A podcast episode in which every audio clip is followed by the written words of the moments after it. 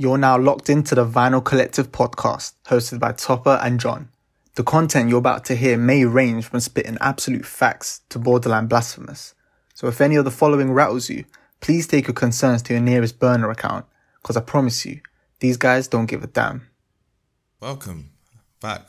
You're here with us. You know, you could be anywhere. You know, we're, we're back here, you and me, you and I, uh, to speak about music for another hour and a half or so. So, yeah, thank you for coming. As always, you got me, your host, off Air. With me uh, on the other side of my black mirror is Jonathan Reynolds. Um, yeah, little fact about John. Yes, we're bringing that back.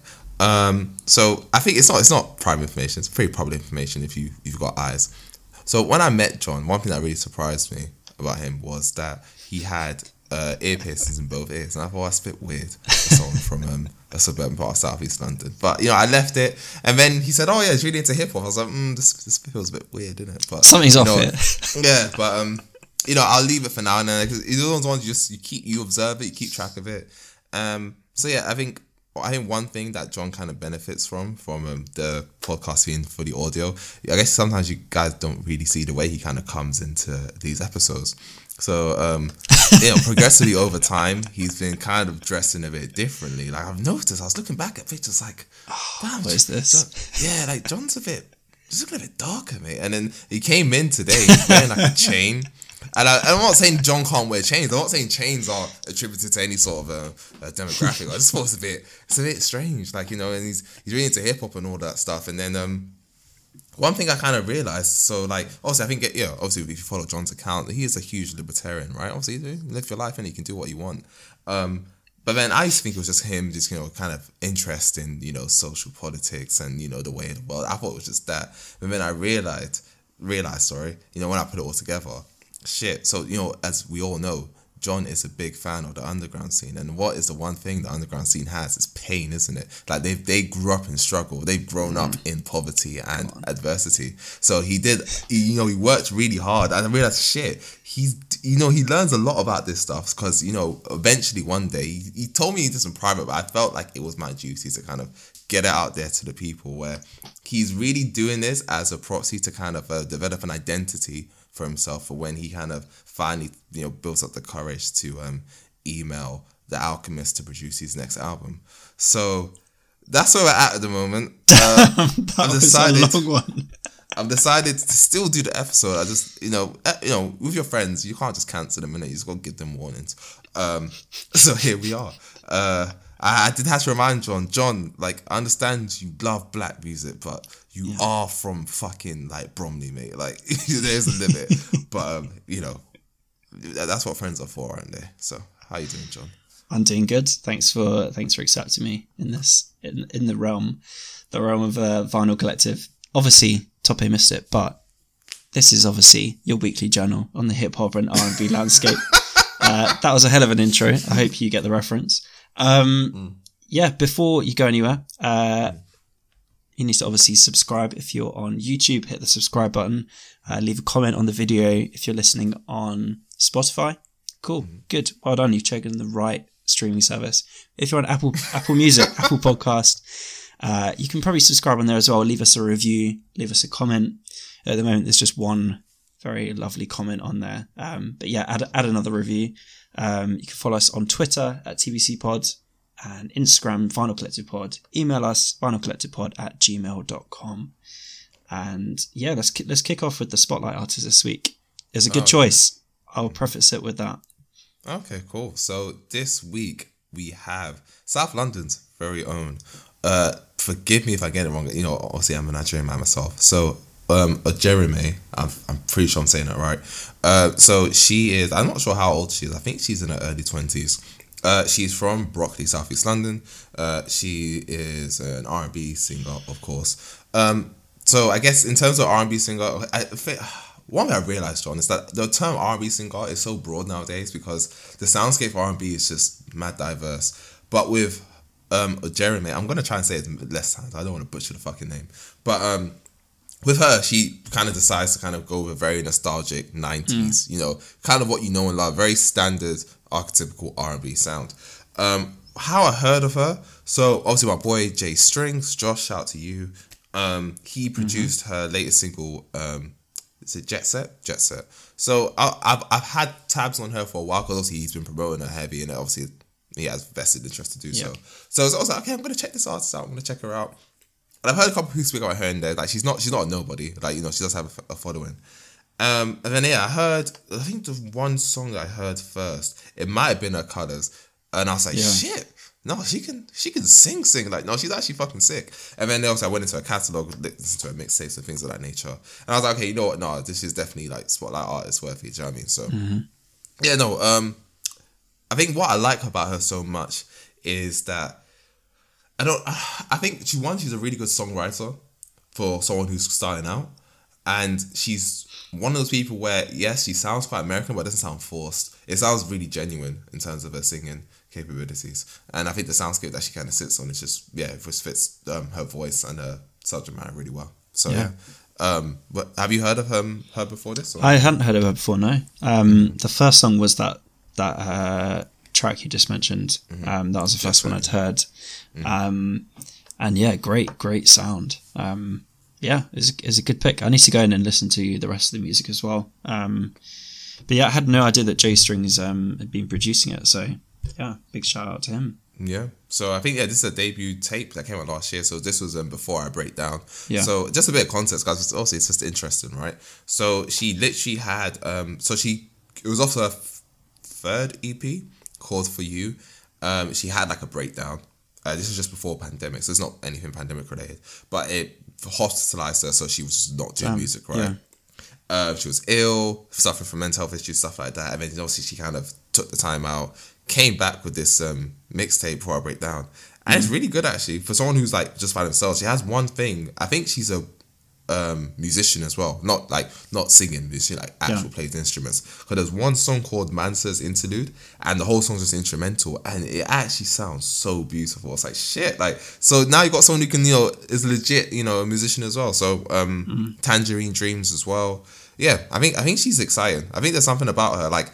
it- She just seems genuine. Like I think sometimes when I hear UK R and B singers, it just seems like you're trying to be someone else. It yes, the sound is quite similar, but it doesn't seem like she's trying to be anyone else, and I think that's what interests me about her. So yeah, Yeah, definitely sure. check her out. Uh, man, my two songs are Jet Set and Often Enough. Yeah, I think it's one of the few colors. I think it's. I think she's going over the vocals, but that's by the by. But it's one of the few colors. I'm like, no, no, she's legit. It's not some any person. So yeah, Because they we do know as colors they just they give it to anyone. yeah. I think you've. I think that's one thing. Actually, you've got you've got a colours performance coming up, haven't you? You'll you'll be on there Oh yeah, of course. performing. Yeah, they'll get they'll get get us down there shortly. um, but anyway, um, before we get on to the to the main event of this intro, um, a few other artists that have been releasing recently. Um, Wiki had an album. I know you, you like to joke about all these underground artists that I mentioned. Wiki, another great rapper. Uh, new project produced by Navy Blue. If you're interested, he was a spoiler artist we had on recently. Um, really good production. Uh, you might listen to this and be like, it's all just loops, but it's good production, trust me. Um, yeah, I enjoyed it. Uh, Navy Blue raps on a few songs as well. I think Can't Do This Alone is a highlight for me. Um, definitely go check that out. Um, Juls, let's talk about Juls. Yeah, our boy. Um, he was one of our spotlight artists quite early on. I think you're the one who put him on there. Yeah. And uh, yeah, I was obviously coming into this. I was super excited because obviously I heard color and I was like, "Fuck, this is amazing! Like this guy is." I need to listen to him. Um, so yeah, give it a listen.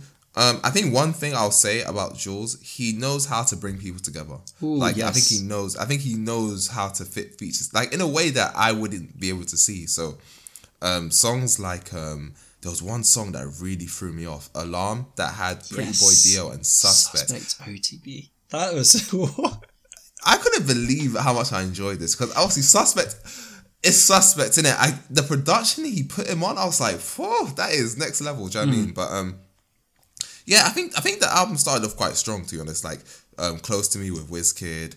Uh, George the Poet wasn't too annoying. Like it was a long ass intro, but the, the song is really good. Some and it ends. Um, I think the one criticism I've have heard some people I spoke to about Juls is that maybe some of the production's quite samey, which I can kind of understand. You know, he's you know Afrobeats artist. and Afrobeats isn't too.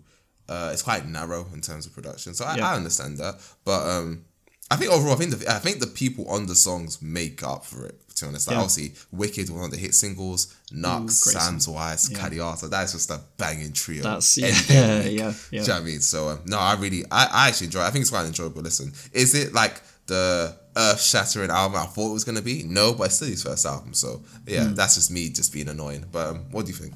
Yeah, definitely a, like a, a level up production wise from. I know obviously incredibly talented, but I think it, it took me by surprise how kind of how he kind of brought the people together, like you're saying. Um, I th- yeah, I think produ- that that's one of the things of production, right? Like as someone that facilitates um, Yeah. artists on beats that you might not hear them necessarily on, or um, yeah, just like good with people as well. Like, yes, yeah, legit. yeah, Yeah, Um, which is a nothing to kind of scoff at at all. Um, so yeah, brilliant project. Definitely, definitely go check that out. Uh, James Blake, have you heard it? I haven't heard it yet. You know what it is? Like you said, sad white boy music. I need to have like a day. To channel that. sitting there. Exactly. Do you know what I mean? it. So I've had I've heard mixed things. I'm not gonna put it into the university yet because I need to sort of take it in. But yeah, I will listen. I just need like a night when I'm just in the room in the dark to Hmm. Take it in. But what, what have you heard it? I, you've definitely heard it. I've heard it once. I'm gonna hear it again in a few days. Um, let's say it wasn't all that all that I hoped it was going to be. Oh, I'll say that, which really pains me to say. It really hurts. Okay, you know what? I'm gonna ask you a couple questions and hopefully you can give me some answers. Uh, so there's two features I'm very concerned about. Uh, so the first one being SZA, Yeah. and the second one being Jids. How did they sound in that album? Uh, JID didn't really give as much energy, maybe as I was expecting him to on it. Um, SZA was SZA, like it was okay. Mm-hmm. As in, I wasn't expecting a huge amount from the feature. Um, Okay, yeah, I don't know what it is about this album. The first listen just felt a bit Sorry. like I. You're laughing at me because you know how invested I am in, in James Yes, Blake. Yes. I just I feel like a really disappointed like father or something. Um, yeah, he's like, I just don't know. Like he tries to hold it together. He's like, I, Yeah. I, I can't fucking stand it. Because the single, um, what was the single that I loved? Um, I like that one. It was friends. No, friends that break your heart. Yes. Yeah, friends that The break your ti- heart. title tracks, like no, life is not the same. Sorry, that was a single. Yes. That is not the again. That's one of the best songs on there. Um, Yeah. yeah, oh, I don't know. I just I was expecting more. It felt like, and I've seen some people saying this as well. Mm. Like he doesn't. It's a bit surface level, if that's even Mm-hmm. true to say, which is weird because that's not what James Blake's known for. But I feel like he doesn't in. He doesn't do as much with the theme as he could. Because there's a hell of a lot you can talk about with like friends that break your heart. You're like, wow, you could really go on like this incredible emotional journey and really delve into some like complex emotions. Um, just like you can with romantic relationships, with friendships as well. Um, but I just didn't get that from it. Um, It might change on the second, third, fourth listen, um, but first listen, um, I don't know. Yikes. Yeah, it's really upsetting because I'm s- Yeah. I love James Blake and I I want to love it. Um, yeah, The thing is, all the worst part is, you know, what's really kind of killed it for me. The other way say that because obviously, normally the correction would be that your James Blake bias would kind of be like a correction, like okay, it's not as good as John would say it is. But the fact you say it's bad, it might even be worse than what you're saying. like that's that's how I'm feeling right now. It's like shit. Like it must have severely kind of missed the mark. You know what I mean? But um, yeah, I mean, I've heard com- some comparisons to Assume Form in terms of um, Assume Form being better. Um, which is like, oh, okay, fair enough. I mean, Assume Form's not bad, but Yeah. if it's better, then it will. Yeah, maybe it's on a on a steady. it's, it's no retrograde. It's no. Um, I need a forest fire. Um, I don't know. yeah, But I mean, this is what happens when you get married, isn't it? I mean, the guy's in love, love, isn't it? Like, so I don't know. Maybe he's just feeling. Maybe he's just liking LA, John. He, he doesn't have Yeah. like the the grimy grayness of London to it's read. just like I can't do Yeah. two happy relationship albums in a row. it's like even people though he need a really break. wanted to, even though he really wanted to, he probably did, didn't it? He probably did. but yeah, no, I'll definitely check this out. And also, you'll be hearing my um, thoughts first. Yeah. So yeah. Um, who else has been releasing? Uh, Alchemist had a project. I I didn't really I didn't really enjoy it too much. This thing of ours, it was okay. Um, Vince Staples and Mike were on it. Um, ah, I mean, Alchemist releases like hundred tracks a year, so it's okay if five or ten of them miss. Uh, yeah, I don't. It was okay. Take it or leave it. Fair. I mean, it's like an EP in it, like five songs. Yeah. So Yeah. yeah. Do you know what I mean? I mean, the guy makes beats for breakfast, lunch, and dinner. So I literally think at this point the Alchemist lucid dreams beats. So instead of like you don't just sleep like a little pleb, right? He's in his dreams just lucid dreaming, just thinking, yeah. So and I think he's literally just decided I'm just gonna work in his sleep. It must Yeah. be that at this point, in it, Because how the hell is he doing it? It's like it just doesn't even make sense anymore. So yeah, the guy is uh the guy's a monster, man. The guy just yeah. Anyways, I don't I don't really understand that, but fair enough. let's do it. Okay, cool. Um, right, so kind of tied into the intro. Um, so um, I'm gonna put this in a segment because I feel like we do this a lot. I'm gonna put this in a segment called "No one asks for this" and "Who is this for?" Um, so obviously, I think if you've been a human on social media, you probably have heard that um, the ex Little Mix uh, singer Jesy Nelson uh, did a song with Nicki Minaj. You're like, what? What? That doesn't sound. I mean, you might think that sounds right. Because Little Mix did collab with Nicki Minaj at one point in time, but Jesy Nelson, man, that's a bit weird. But um, fair enough. And she started her solo career, even though she felt the pressure of being on Little Mix. Fair enough. That's by the by. Um, so she's kind of you know said, you know what, this is my breakthrough. I don't get what's going on with singers this day these days. And so, you know how there's like fentanyl, like a fentanyl kind of like epidemic going on in America. You know what? the way John That was did made me dark. man. I don't know if shit is laced over there or what's going on, but like Chloe dropping have that would not happen on any regular year, mate. Something's in the water, mate. That's what I'm saying. But um, right. So obviously, Jesy Nelson decides she wants to start off her solo career uh with a positive note. Um, and have Nicki Minaj and Diddy, Diddy, um, yeah. on her debut song. So it's called Boys because a Z, right? Because it's 2021. Said makes That's everything hip. The Z stands for for Zuma. If you didn't, if you didn't catch that drift, um, there's so many levels you can go into this song, right? Um, Let's start so- with the fact that this was, um, like you say, it was a it was a breakthrough. Um, you know, she's kind of gone through. I mean, I don't know. I'm not going to make light of whatever. I don't know. Who knows? Mental health, all this stuff. You know, can't. Not going to be too harsh. I don't know what she's gone through, but mm-hmm. she's trying to, you know, self-discover, and she's like, you know what? Fuck all that. I'm just going to be myself. I'm going to do what comes naturally. Fuck all the lip fillers and stuff. Mm-hmm. Wait, no, sorry, she still does have lip fillers, despite saying in the interviews, oh, "I've tried all of that. I've tried tried being someone else, but I'm just going to be myself."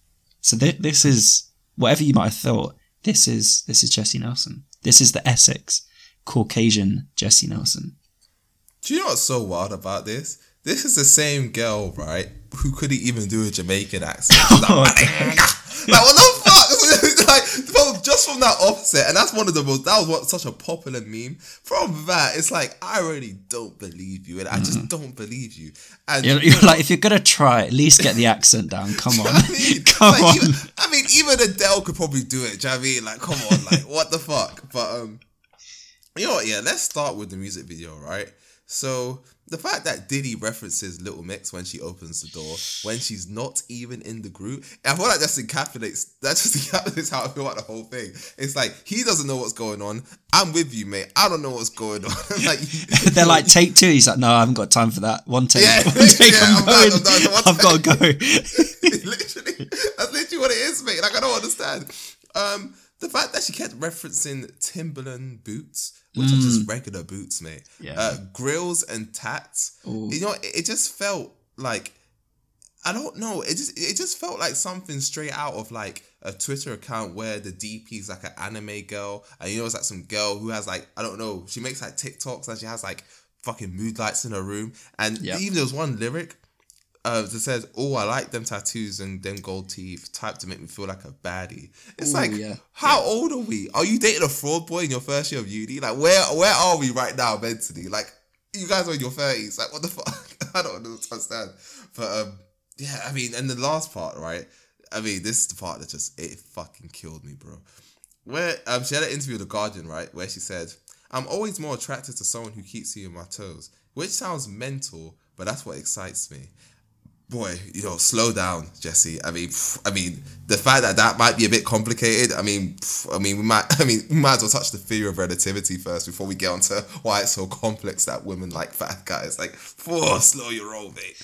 Uh, uh, yeah, I just don't understand why it had to happen. Uh, There's uh, another part that killed me. Sorry before I'm done. So you know the part, yeah, where Nicki Minaj does her verse. you know, you know those pictures, yeah.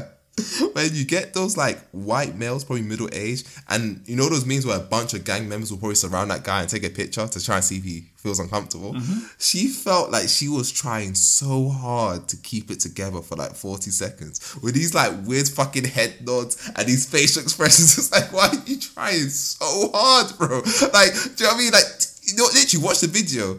She just does just does random shit just to kind of stay just, just to not stay still because she just knows she feels so out of place. And Nicki Minaj just right on her shoulder. So she stands still and look kind of awkward. I don't really understand what's going on in this. It just feels like a it feels like she had an experience with an NBA player and it's just expressing itself in sonical form. Uh, all your thoughts, John?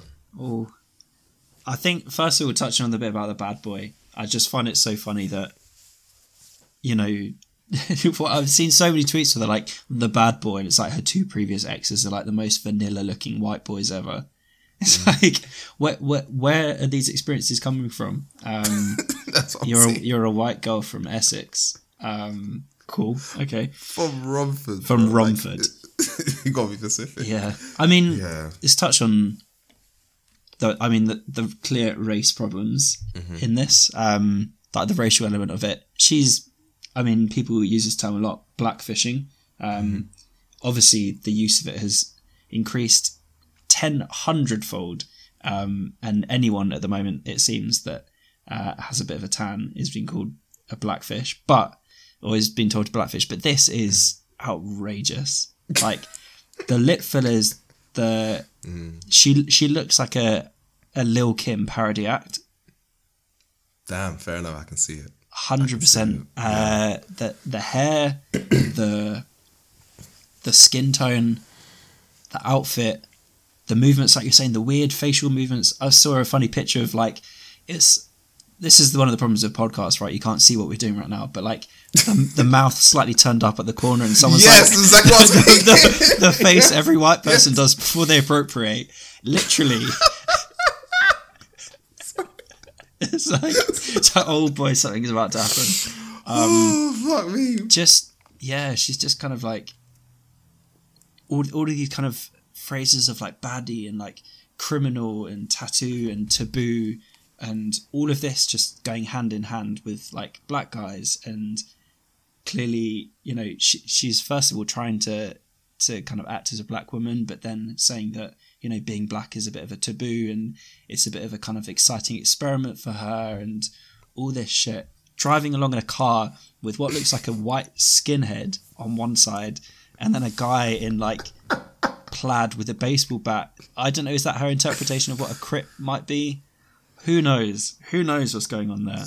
It's just, uh, it's just so many levels, bro. It's the fact that, like, you know what it is, yeah. You can just tell if Jesy Nelson went to uni, and they did never have I ever, her glass will be full because she just hasn't done anything. Like, your is? She'll be like, oh, like um, you know, oh, one time my parents said be ho- no be in bed by nine, and I went to bed at nine thirty.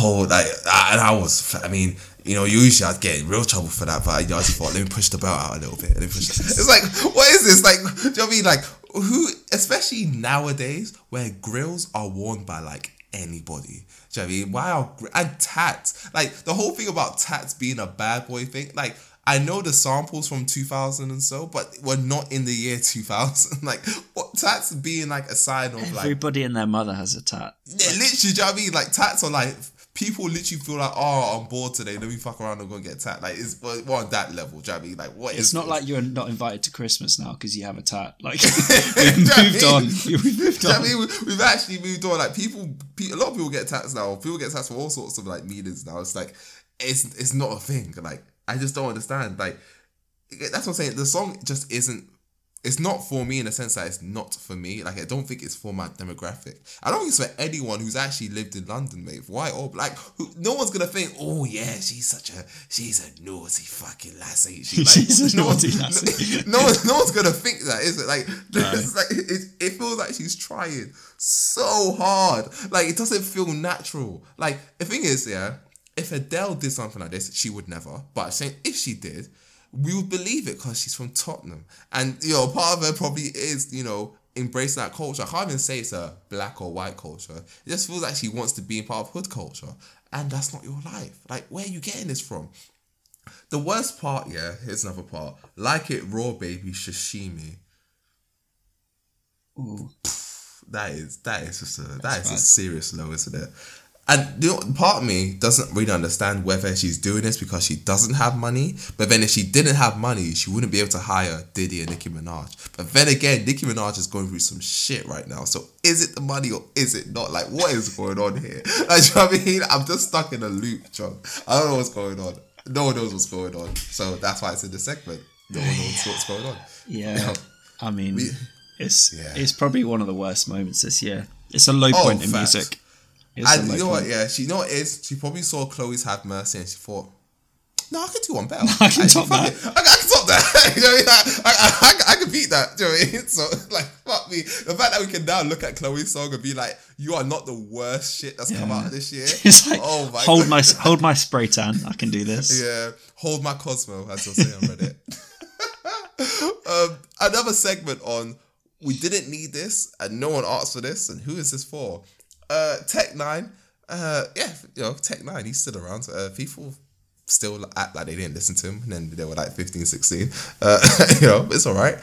Um, so he's released a new song uh, called Face Off, I believe, uh, and it has it has a whole bunch of uh, people on the song. Um, so it has a couple artists I've never heard of, but at the end of it, and at the start of the video, it has um, Dwayne the Rock Johnson. Yes, you heard that correctly. Dwayne the Rock Johnson has made his debut to the rap sphere, kind of, because uh, uh, if you you know, I think John got referenced a WWE album where he did do some rapping. I'm not even gonna spoil that one for you. Just search the internet and find out what that's about. Um, so when I was in college, John, right? Um, one thing, obviously, everyone, I think everyone who knows me, I'm a big fan of maths, right? Maths is like Yeah. one of my first loves. Uh, and um, I didn't do further maths in school. So when like the further maths kids would come in, and I'll be like, "Oh, what's all that then?" And then my teacher just told me one time, not not, I think he said it in a joking way, but it was quite stern. I think he said, I think he meant more behind this. Um, and he was like, "Oh, you have knowledge envy." And I was like, what the fuck does that mean? And it's like, oh, and I, and I look it back as I know he was absolutely right, right? It's like when someone else knows something you don't, you're like, fuck, I want to know that thing. I think The Rock just has life envy. Like I think he just wants to do everything that has anything to do with Yeah. life. It doesn't even matter at this point. But doesn't mean you should let him do it. Like you can just tell him no. He doesn't have to experience everything there is to experience in life. Um, so here's Tech N9ne's quote um, from um I don't remember where it's from. And he's for real on this album. Like it's for real. It's not it's not it's not Yeah, it's not a joke. So Tech N9ne says this is an energy song. This is going to get people pumped up to lift weights, pumped up for fights, and pumped up for the game. Period. He says, and what better person? Not Conor McGregor. I don't know him. I know The Rock. So, in light of that, John, I should A and R for SZA. You know, when she wants to make a song that gets people fucking, you know what she should do? She should hire a porn star like Asa Akira instead. Because you know what we're trying to make people do? We're trying to get them to fuck. So why does it get a porn star to do the hook? I don't know. boy. I feel like that makes sense, doesn't it? I don't know. It feels like a YouTube ad, bro. I don't really understand what's going on. I thought it was gonna bring out like some fucking Lynx spray at the end. Have you seen this video? Uh, I haven't seen. I've seen clips. I've seen the Rock clips. Um, but he said, I mean, quotes from the Rock about it. He said, "When when Tech texted me, I knew I'd make this work."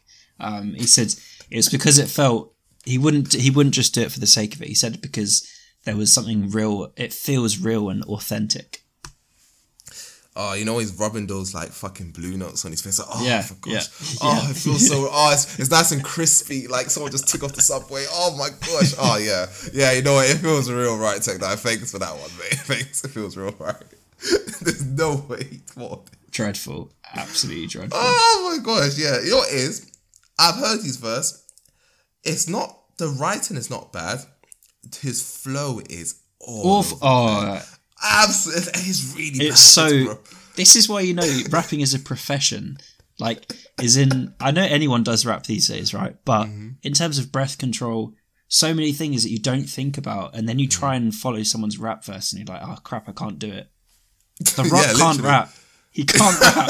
Shock horror, John. Newsflash: Jo- The Rock actually can't rap. He just can't do it. Apparently, I don't really understand. Like, oh my gosh, there's just some things like even if the money is there, just don't do it. Like, just don't do it. Like, why not just get Will Smith? Mhm. I mean, that makes Yeah. sense. You got the money to hire the Rock. Just fucking hire Will Smith, bro. Like, and even at the end, he's like, "Thanks to the brother Tech N9ne. It's like if it literally just felt like he's like, and, and go and subscribe to my new channel coming out. It just felt like that was coming like on the tip of his tongue. It just felt weird, and like I feel like the whole song was about the Rock being in it because right at the start he's like, "Oh, let's go fuck shit up." It's like, why is it at the start of your song? Why is it end of your song? It's your song, bro. Like, what's going on? But um, I don't know, man. The music scene is a very wild place. And it has to be full of so many. It's got to be full of drugs I just don't even know the word of because some of these things just don't make sense. But, anyways, that's just me. Agreed. Um, but yeah, I think we're going to take a short break, and then Mm-hmm. we will be back. Cool. Yeah, see you in a bit. Right. And we're back. And we're joined by, you know, a TVC uh, returnee Oreviews. Uh, I don't know. I don't know if Ore's kind of shared this on the show or people don't know about Ore, but actually, she's actually a massive fan of um, Gordon Ramsay. Um, I think there was even one time where she got um, interned, like she was intern with Gordon Ramsay. So I don't know. Yeah. So you know, everyone's always wondering why she move her hands so much when she's doing reviews. that's that's kind of where you get it That's from. so kind of- that's kind of the clarification. Do you know what I mean? So it all makes sense now. It all makes sense. How you how you doing? Ore? Oh my god, it's a problem. I can't help it. I feel like in a past life I was like Italian or something. I'm literally sitting on my hands now to try and make them not move. it's not a bad thing. It's not a Don't bad let him do that. Just be yourself. Be yourself. oh my god. Man, how you doing, Ore? How you doing? I'm all right. I'm all right. I'm a bit tired, but I feel like I say that every day and there's just Yeah. not really anything. It's like a constant state now. So yeah, but I'm all right. Welcome to the mid twenties. Yeah. You know I mean? We had you on. Was it episode six? I'm going to say episode six. God, yeah. And then this is Uh, episode 52. Shit. Fuck. Yeah. man. Yeah. Oh yeah, we did Yeah. a we did a two part Edna review. It's Yes. the only episode with two parts. I know. So Yeah. it's never again. Never again. But it was, you know, we- we did what we had to do, and it was early days, isn't it? Early days. But um, but yeah, no. Um, also we brought uh back. We're not going to be talking drill or anyone. Uh, yeah, that that tape was just shit. We can just say that. You know, we're not we're not feeling any. I know. I was thinking about that the other day when um, I think I was thinking about coming back on like when you messaged me to come back on this, and I was like, I have not listened to Edna since.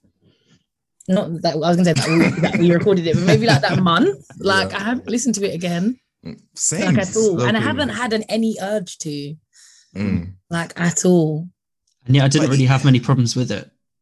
I mm. didn't have too many problems with it. I enjoyed it, but I just Yeah, exactly, so exactly that. back. Like I just don't really need to like revisit that that time in my life. Yeah, no, for sure. Yeah. I, I don't know if it was the fans or it was just the mad cope kind of starting out. I have looking back now when it like given all the albums that came out in 2020, I have no idea how Edna made it into my top 10, to be honest. That would never happen again. It's like just just to clarify, but um, no, hindsight, hindsight is a beautiful thing. It helps a lot. but. I you know what is before this episode, I hadn't gone back to Edna until um we reviewed it, right? But the only reason I went back is just to make sure I wasn't insane. And this latest Yeah. tape is actually just much worse. Do you know I mean? Because you know when sometimes you hear something that Mm. sounds quite similar. I was like, no, there's there's no way this is just shit. And no, it actually confirmed it is it's just pretty shit. Like it's one of the few um I think it's one of the few UK major releases that hasn't broken top 10. I think it debuted at 26 or something crazy. oh like that. wow. Yeah. So Yeah, I was didn't okay. Yeah. well. Yeah. I was okay. I'm not crazy. So yeah. All right. Yeah. So well, yeah, let's not cover that one this year. Let's leave that one.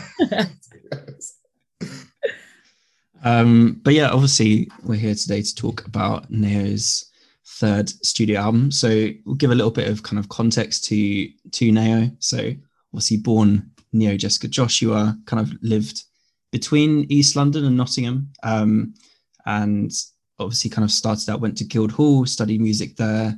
Um, she kind of worked as a as a backing singer for a few different artists. I think for Kwabs at one point, um, and then was in a, an a cappella group for I think it was something like six six years, something like that. Um, and then stopped that around 2014. Um, then kind of started making her solo music, and obviously the de- debut project uh, for We Know came out in 2016. Um, the 2015 single, Tops, you're have to remind me the name. Oh, you're doing good. Keep going. The Oh, first thing that came out in 2015 that was about her her mum. Oh, I, I'm not. Uh, Going to be You testing everyone like- here. You have so much information in your head. It's crazy. I'm literally Yeah. about to bring it up by now. Like, 2015. We're going to have to give out to it. Uh, wait, she had an EP in 2015 as well. yeah, Just she for did. Context yeah, as well. yeah. Um, yes. So a lot of those um songs made onto that debut album. Yeah, Yeah. yeah. Um, so I guess stopping there and kind of looking at like 2015, 2016, where did we kind of discover NAO or like what, when did we kind of come to start listening to her?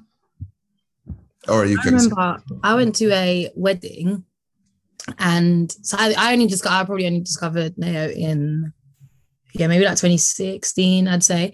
I went to a wedding, and you know usually like first dance songs you kind of like when you hear them you're kind of like yeah cool whatever like yeah classic whatever like Mm. you kind of and also they're usually like they have their moment. you know like there was a point where like everyone's first dance song was like perfect by Ed Sheeran or whatever like they have like a you know like that kind of thing and it's kind of like yeah whatever like love song. So you're kind of just expecting like the norm. And I remember I went to this wedding and their first dance song I had to Shazam it didn't know it at all. Their first dance song was Adore You which is off the um and I was literally like oh my god this is perfect. Like you know when you you know in like movies when people do their first dance and you're like oh my god like this is amazing that's what it felt like and usually I never feel like that because this song's like flipping perfect by Ed Sheeran but this one it was a You and I was just like oh my god this is this is great what song is this oh my god Shazammed it and um I think the album was already yeah the album was already out so obviously loved that song. I was like, I'm gonna go listen to the entire album, and then loved the album. And I was like, oh my god, she's amazing. I can't believe her voice is like that. I just remember thinking that they're like, I can't believe that's her voice, and she sings like that consistently. Mm. Crazy. Nah, I think I think I'm quite similar. Like um, so I think when did I come around NAO? I think it was early 2016. So this was before the album even dropped. I know the album dropped like mid 2016, and I had a friend who this is when I was in union. I had a friend who was like, um, "Oh, I'm going to the NAO concert." Like I think it was like a night out. I was like, "Why are you not coming to the night out?" So I'm going to the NAO concert. So fair enough. Enjoy your life in it. Like I'm always one of those hipster people who just like going to like intimate concerts. But um, Was I mean- that a, was that a rough trade in Nottingham? no, it was at Hmm. Oceana. Oh, okay. Yeah, yeah, Mm. yeah. Um, so then it came, it came towards the end of the year, and I was like, oh, you know what? Let me let me check this girl out. And I was like, Oof. And then I was like, damn, I was I was quite blown away because it was like the whole electronic thing, but then like the R and B side, and then a bit of a pop as well. So I think the song that really sold me was um in the morning, and I still think that's one of the best songs she's ever written. Like that song is just the amount of weight, and I think her songwriting it made me kind of explore the UK scene a bit more from that. So I think 2016 for me. What about you? Mm, yeah. No, it's 2016 as well. I think the first thing I heard was Bad Blood. Okay. So yeah. this is obviously once the album Oh. had come out. Um, and again, like just the tone of her voice is probably what captures most people first first time around. Mm. Um, and I remember seeing, I don't know if it was that concert or somewhere else she performs in Nottingham, but I remember regretting it so much afterwards. Like once I got more into her in 2017, I was Yeah. like, man, if I'd been there.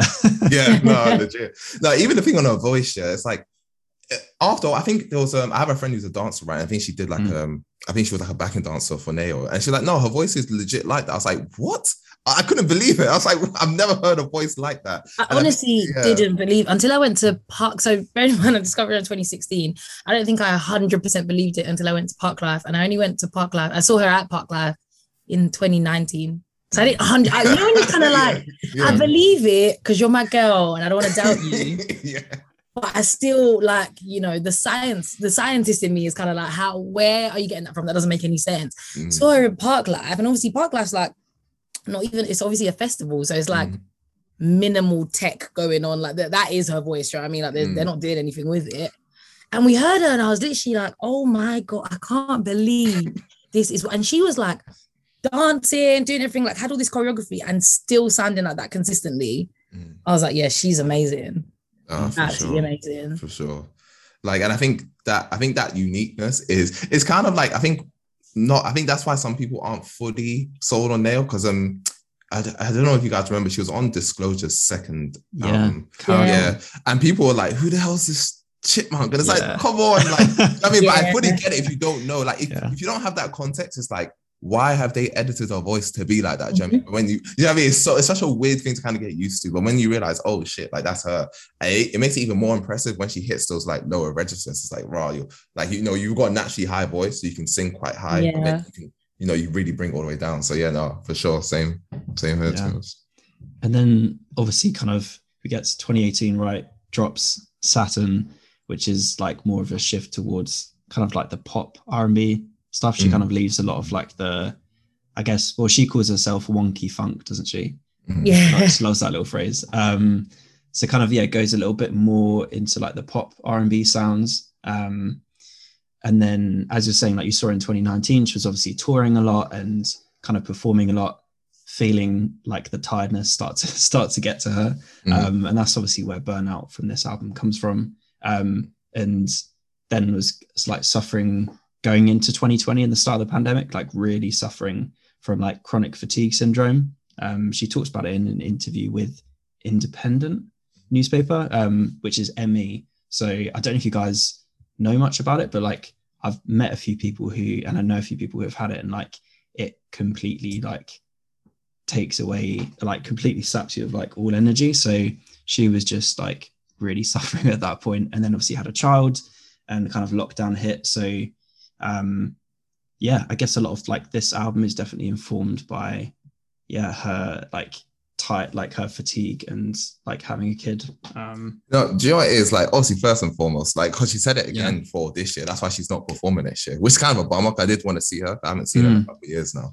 But um, you know what it is? When I hear like syndromes or whatever, right?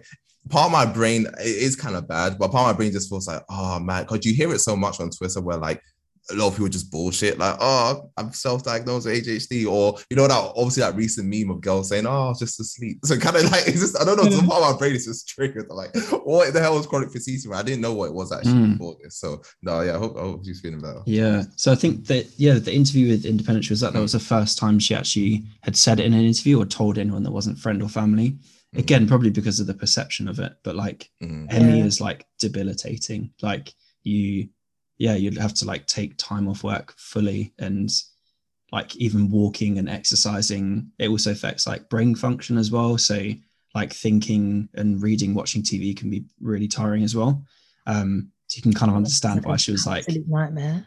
didn't want to so yeah she's i think she was saying the like record label were really understanding and were like yeah with the next album we get that you won't want to tour so that's fine and obviously we know record labels aren't always that understanding I was just gonna say she got very lucky. Yeah. Whoever manages her on her Like, record oh take label. a break take a break Whoa. Wait, yeah Wait, she's on a small record label, right? She must be like the biggest artist there. Was it Little Tokyo or something like that? yeah yeah Yeah, okay, yeah, that makes Oh yeah, sense. that'll be why. Flagship yeah. artist. Yeah, do you know what I mean? universal Yeah, yeah, exactly. take a holiday Oh my not gonna piss off god. Your cash cow, are you? So you know that makes that makes pure sense. yeah Oh, that's so good though, because I feel like with her, um, even with her albums, with any sort of project she does, the reason I'm saying that like that must be a nightmare because if she can't even like, I feel like as a creative, to be fair, anyone in general, but if you're like a creative, Mm. you need you need to be doing stuff. Do you know what I mean? Like you need to be doing Mm. stuff in order to take in the world, in order to let that inspire you, in order to write music, blah blah blah. So like if you can't do that, I feel like that must have just been an absolute nightmare for her. And where where when I listen to her projects, I I feel like you're in her brain sometimes. Do you get what I mean? Like where even Mm. with this new project, like Burnout, when I heard Burnout, I was like, yeah, get it. Like absolutely get it. And then even where she like, then she'll go on to like a different, like a song like um Better Friend or something. And I'm like, actually, you know what? Like, get that as well. Like I, I feel like I'm actually in her head. So where where she would be suffering from this thing where she's probably not even in her own head, or like she can't, do you get what I mean? Like she can't fully Yeah. function and like fully think. That must be crazy. Right.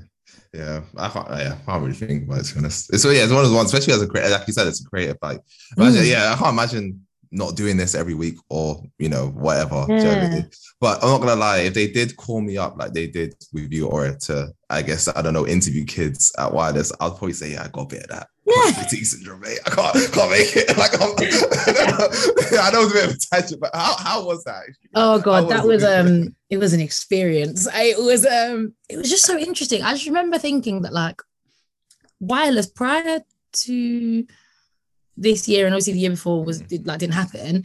I think I've been to wireless like six, seven times. Like I have been loads of times. I remember the first time I went, I was only like 15, but I'd gone with my older cousin, and that was the year that it was um Justin Timberlake and Jay-Z. So like Mm. big sponsorship years when Barclays used to sponsor it, like Yeah. that time that time.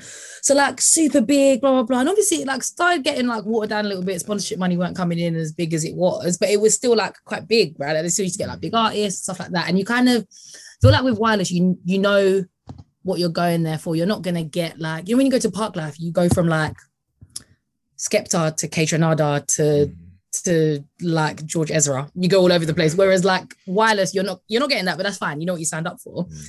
Whereas now, I'm just like, yeah, this is just not for me, like at all, which is fine because it is for it's for the people that it's for, right? Yeah. So when we were interviewing people, they were loving it. I saw my friend's nephew, which tells you everything you need to know. To be fair, I saw my friend's nephew there he was Um, yeah. 15 or 16 i think he's 16 now and he was with his friends and um he's from he lives in kent like real like kent kent Mhm. and um but obviously like that doesn't stop you from loving like Mhm. Central Cee and Headie One and all of these kind of people um so i saw i saw him and i was like oh jaden like you having fun and he was like yeah man it's lit and i was like yeah of course it is because you're 16 of course it's lit like but like i didn't begrudge him that do you know what i mean like there was no part of me that was like oh i can't believe you're having fun at this if anything it was just funny like it was just fair, like fair enough. fair definitely an enough. experience Yeah. It's like gone full circle. Yeah, Absolutely. Yeah. absolutely But um, to tie back into NAO, of course, um, obviously, yeah, quick thoughts kind of get into the album. What were your thoughts on uh, Saturn? Like, is it an album that you go back to frequently, or you kind of leave it there, or No, definitely go back to NAO's one of like I have there's artists in my head that are like singles artists and I can enjoy their singles as they come out, but not necessarily listen to their projects. Whereas NAO's a project artist for me. So like I can just be like, I don't know, working from home or something, and I'll be like, actually, let me, uh, maybe I just want to listen to NAO, and I'll just tell Mm. Alexa to like play NAO, like, do you know what I mean? And like just listen to the like a full album, start to finish, and not even, which is why with project artists, that's why I'm so crap with the names of the Mm. tracks because it's literally like I don't know, I just let it blend into one. Like I know the ones I Mm. properly love, but generally speaking, I just love the projects. Um, Saturn, I loved, I absolutely loved. I remember really loving, still loving, to be fair. Um, Drive and Disconnect. I was like, oh my god, this is amazing. Love Drive and Disconnect, and the one with Kwabs, which I think is called Saturn. yeah, Saturn, yeah, the Saturn. Yeah, yeah, yeah. Well, yeah, the one with Kwabs and um, Orbit into Orbit. Yeah, Orbit is just- Orbit. Yeah, Orbit's Oh, amazing. Orbit shit, is man. literally like you know when things are described as like ethereal. yeah, that's in her that's what head, it is. Yeah. 100%. Yeah, in her head. literally that. Like doesn't even feel real. Like you're just like, oh my god. Yeah. Yeah, so good. But yeah, no, definitely, definitely go back to Saturn. Even I go back to like for all we know as well. Like yeah. it's just albums that you can just put on and just be like, yeah, this is a vibe. I think Yeah, no, for sure. I think one, one thing is really good about NAO. She doesn't make the same album twice for the most part. Yeah. Like for all we know, and Saturn are completely different albums. Yeah. Obviously, um, was it? Uh, and then Life was beautiful. It's completely different to these two. So yeah, I think that's what that's a really mark of a really good artist where you can't be like, oh, this is just an upgraded version. of. Definitely. Do you know what I mean? So yeah, no, I fully agree with you. Yeah, no, I def- I'll definitely go back to Saturn as well. Um, but in terms of like first impressions of this album, um, I'll start. Uh, I think, like you're saying, obviously every single album has been different, and this one again, um, if it's just like to cliff note it, I think it's so much more personal. It's comes back to like the, I guess if you like the classic R and B sound. So it's a lot less of the kind of like funky elements of the early album, a lot less of the pop elements of Orbit, and it's just kind of like pure R and B, but Mhm. but with like bits of um, bits Yeah. of those kind of sounds, um, kind of like interspersed throughout the album. But like R and B is like central theme of this, which I like, um, and I think just so so relatable as well. Like you're saying, it talks about so many different types of relationships, so many different types of feelings. Um, and given that it was, you know, quote unquote, like a pandemic album, I think that helps as well because there are like so many relatable tracks throughout there. Um, so yeah, I think yeah, it's banging. I've listened. I think I've listened to it four times today. Um, just so just in prep, but it can just go on and on and on. I could just put it on repeat. No, it's so good. I agree with what you say about the relatability thing as well. Mm. Like, just yeah, this is so random and not really related, but kind of related. But I remember when I was listening to Justin Bieber's album, as you do, Mhm. and um, every single the what's the album? Justice was that what it's called? The Yeah. the, Yeah. Justice. Yeah, Every single song was like written for Hailey Bieber, and I was literally like, oh my! I remember getting to like track six and just being like, we get it, Justin, you're in love, you got a wife, like we we actually get it. But it wasn't even like, it was almost like um. You know, some albums are like love out, like love song albums, and that's fine. Like all of them are about like dedicated to a particular person. big day. Yeah, This on. one Yeah, was was just but this one was like it was kind of like big day so it was kind of like um where you're trying to pretend that the song is not about them but you just have to give them a shout out in a particular line and it's literally like oh my god like please it's okay whereas this one was like yeah friendship heartache um love for your child love it. do you know what i mean like it was it was so like so so good and i, I get also what you mean about r&b being like the central theme because this is the album that I have a few friends. Um, I won't name and shame them. But I have a few friends that if they, when I talk about music, they'll be like, "Oh, your music taste is weird." I don't think my music taste. Weird. I think my music taste is impeccable, actually. But they think it's weird, and they're very like, they will only listen to R and B. They will only listen to this and that. Like they won't branch out. And if I told them to listen to, for all we know, for example, they'd be like, "Nah, not with all this synthesizing funk shit. Like, not getting it." They'd be like, "No," but then life was beautiful. I reckon if I told them to listen to that, they'd be like, "Yeah, cool, this is sweet." Do you get what I mean? Like it was. It's Mm. just, yeah. I think for those for those people that want like just R and B, listen to that nice R and B, like smooth R and B. This is definitely more that album compared to her other ones. Yeah, Yeah. no, I fully, fully agree on like every aspect. Like it feels like she's been making a shine. It's quite interesting to be fair, because I always feel like NAO's. I think one thing that was so interesting about Saturn, it felt like, okay, you're really sick at doing both. Because first it's like, okay, you're just that electronic babe, but then she's, you know, teaming up with like Slack or Black, we're gonna call them, and Sir and all these people. It's like, oh shit, like you're good on the traditional R&B Yeah. as well. So it is kind of interesting that she didn't even give many, I don't think any throwback sounds on this one. It's like it's full like, okay, yeah, I'm establishing myself as an R&B artist, which uh, I'm not saying she shouldn't do, it's up to her, but it's just quite surprising that she gone in that direction. Like, Mm. you know what I mean? Maybe it's just a business decision of sorts. I'm not, I'm not too sure. But yeah, I mean, general thoughts. Um, it's been a tough year for R&B, to be fair, in, in, in general. So I feel like when when NAO drops, you're like, oh, I think, oh, I think, fuck for that, mate. Like at Yeah. least you've got something. Do you know what I mean? No, it's, I mean, it's definitely solid. I think it's, yeah, it's just kind of show. It's, it's kind of how, how do I word it? I mean, NAO's a consistent artist, and I feel there's just more of a proof of that. Do you know what I mean? Like, there's a lot of good songs. Uh, there's not really any bad songs. There might be some okay songs, but yeah, across the board, it's one of those ones where you listen to it front Yeah. to back. Great opener, great closer. It's, it's very much like typical NAO in that in that sense. That's what I get from it. Yeah, So- agreed. Ooh, I think I'm the sen- I'm which I think sensing he's always good You at. holding back. Oh, I was, expect- I was expecting more from Tops there. What's going on? Uh, okay, you know what? Oh, you know what? It's the thing with NAO, right? I have like I put NAO on a high step. Like, I think everyone knows that. I think NAO is fucking amazing, right? But I think one thing and one thing that again with R and B, because think about R and B heads, right? There's no being an R and B head is not a flex. Do you know why? Do you know why, John? Because most R and B people, yeah, they listen to shit R and B. That's the thing. Most of it is the same old stuff. They're tired of their bands. The beat could be made in someone's like fucking basement. Like it's just typical shit, and they just call that like being an R&B head and listen to like 50 versions of the same song. Like good R&B is hard to find. But one thing I really liked about NAO, her songwriting is really, really good, right? Her songwriting is so good. Like one of the best Yeah, songwriters out there. So I think with this album, the songwriting isn't as strong. That I think that's the part that kind of gets me like, oh, like when I hear songs like Orbit, when I hear songs like In the Morning, when I hear songs like Mhm. um, what's the one on For We Know, the perfume or the clothes? I was like, Do you know what I mean? Like Bad Blood, even. It's like, okay, that's my shit because I like I I think that adds to the potency. I think this one is more. I think what Ore is saying is right. Like it's more accessible. The sound Yeah. is like yes, okay, like it's banging. I think it's a songwriting for me where it's like, oh, like I've you've had higher peaks than this. Do you know what I mean? I think if that was there, it would have been like pff, undeniable. Do you know what I Mm. mean? So I think that's that's I think that's what it is. Agreed. Should we should we start there and maybe look at like a couple of songs that songwriting wise could have been better?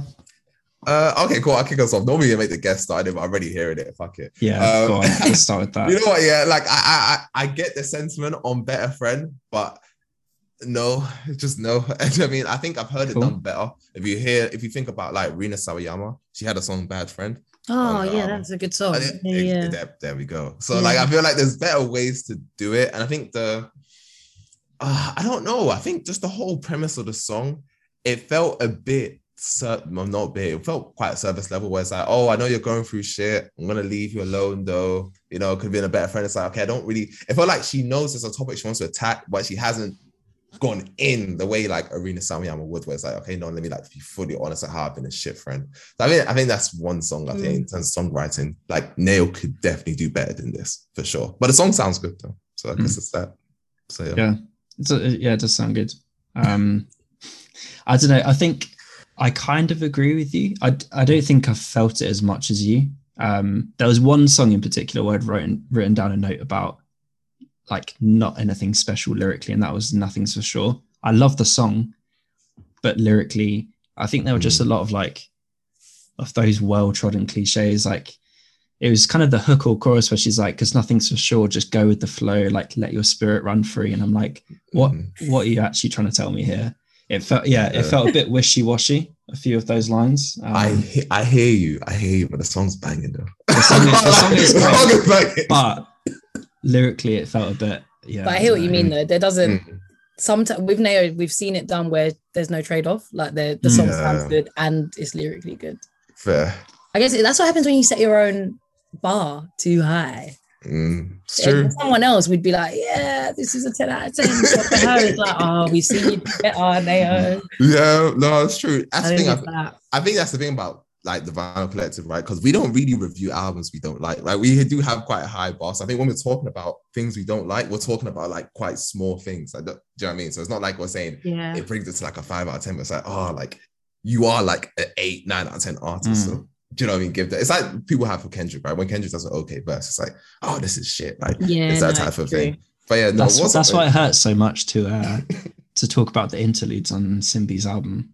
Mm, So I was like, we love her, we absolutely love her, but Yeah, you don't some of those interludes weren't.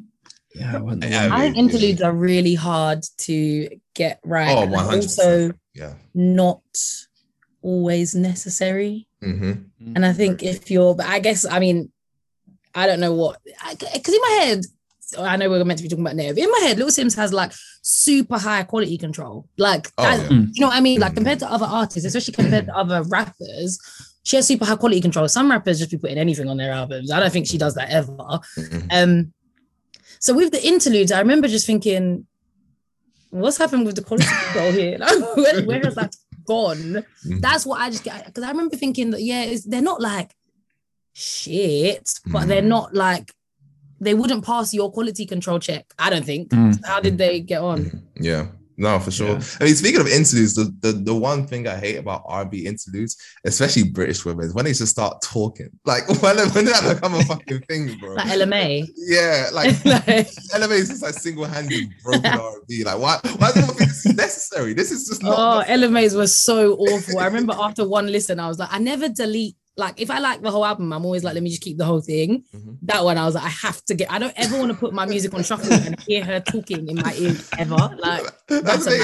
Imagine taking your aux from your man's, be like, "Hey, babe, don't worry, I'm gonna, I'm gonna Oh, have a night like- drive." And it's fucking fucking anime talking, like, the awful. Yeah, but um, no, this one it, it has it. There's only two interviews where they have it. I think at the end of Glad You're Gone, and the, I think the what was the other one, Little Giants. When Yes, like, Little you know what I mean? And, and the thing is, it's like okay, if you're gonna do interviews, you're gonna do skits, add something. Do you know what I mean? Mm.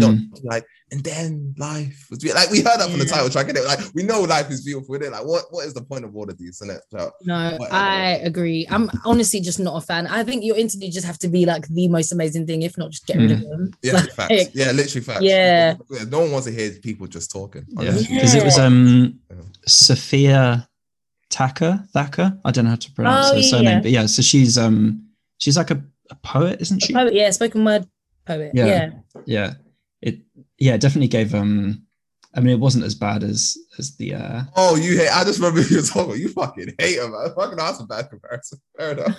no no I'm saying it wasn't that bad. Oh, okay, fair. Yeah. fair. it Um, wasn't. It wasn't that bad. It wasn't that bad. No, But at um, actually, yes. Like we said, we operate on a Fight Club policy usually. But Ore, what song would you want to kind of discuss for better or for worse on this album?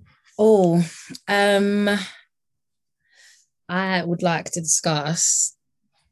Oh, I'm looking. I'm literally looking at the track. I would like to discuss antidotes with Adekunle Gold Mm-hmm.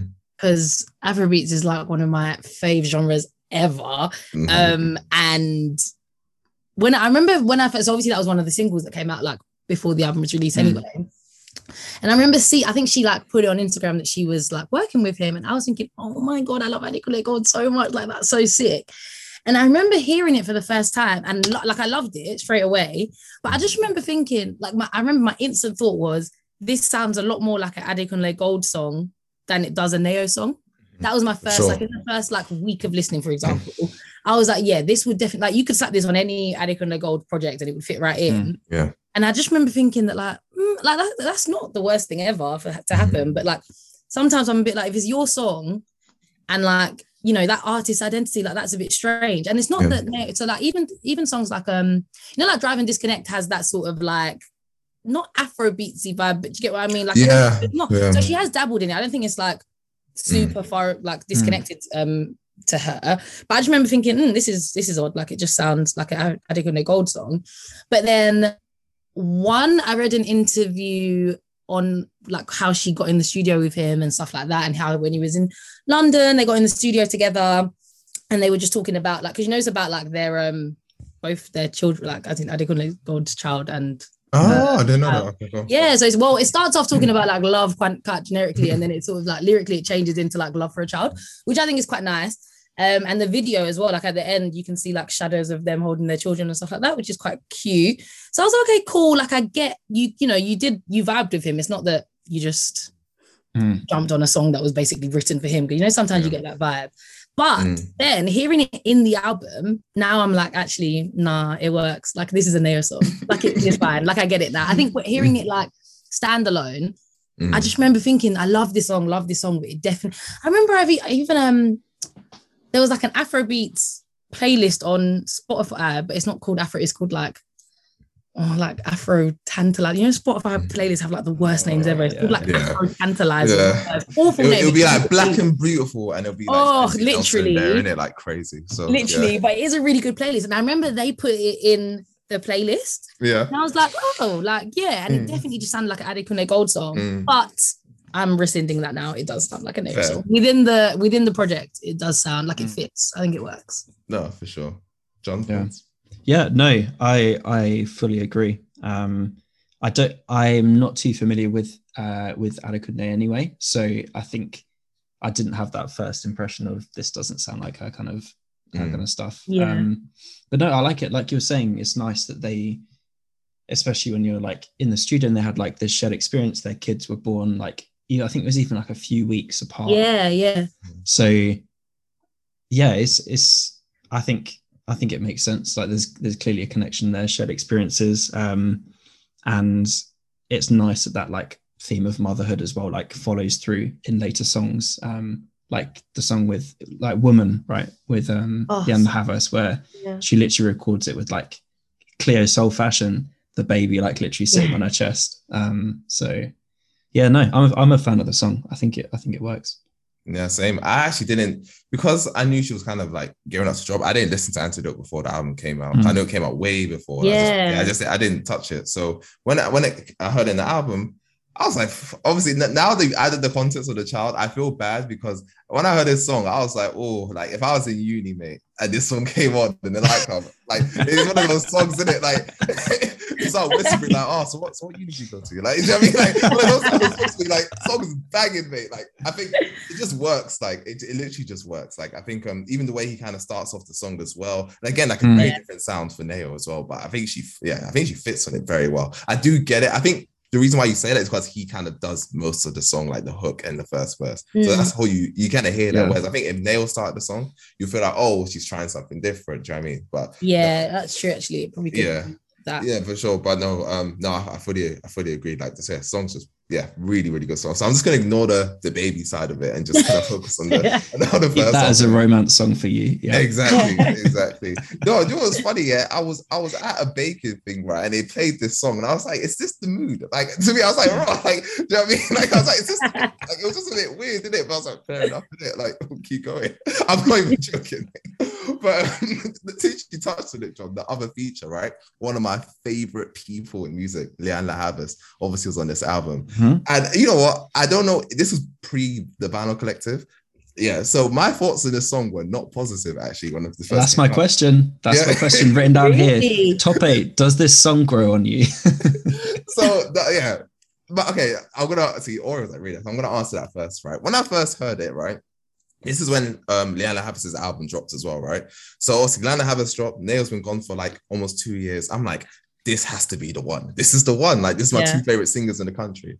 And it kind of felt, oh, okay, uh, this might be a boomer reference, but whatever. You remember when everyone was waiting for Eminem and Kendrick Lamar to jump on a song together, and then they did Love Game, and it was like, oh, this kind of Ooh. shit. You know what I mean? Yeah, do you know what I mean? It was kind of like, it was like, oh, like it's not bad, but like, oh, there's some shit. I think that's what I thought of DC. I thought, come on, La Havas got a top tier voice. NAO, she can tap into that low register. It's gonna be fire. And then it was like, oh, it's okay.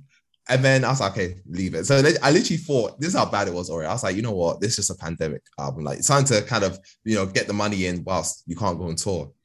I could not believe it was on this album. When I saw the track list, I was like, oh shit, like it's on this album. But again, I think the whole in the context of the album is such a big deal because when you do hear songs in the album, you're like, actually, Yeah. actually, let me, let me, you know. So to answer your question, John, it has changed. It has changed. Mhm. I do like this song a lot more. Is, there's a little thing I didn't notice, like um, Lianne La Havas doing the backing vocals whilst NAO was singing. It's like it actually is a really sweet song.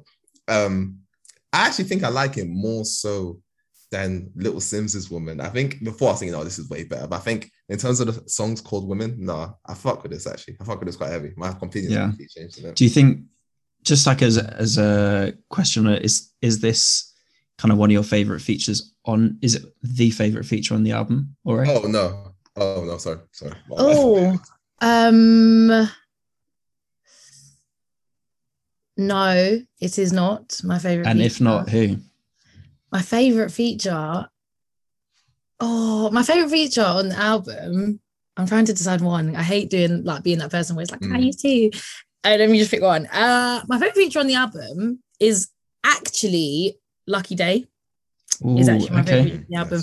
And it's weird because it's not because it's not because Good Luck is my favorite song on the album, which is strange. He's just my favorite feature on the album. Right. Mm. Um the two, if I was gonna I was trying to pick between him and Adekunle Gold. Um, but yeah, Good Luck is not it's not my favorite song on the album, but there's something about Lucky Daye's voice, I think, is literally like, you know, when people say, like, oh my god, his voice is like butter. Like I think his Mm. voice is literally like that.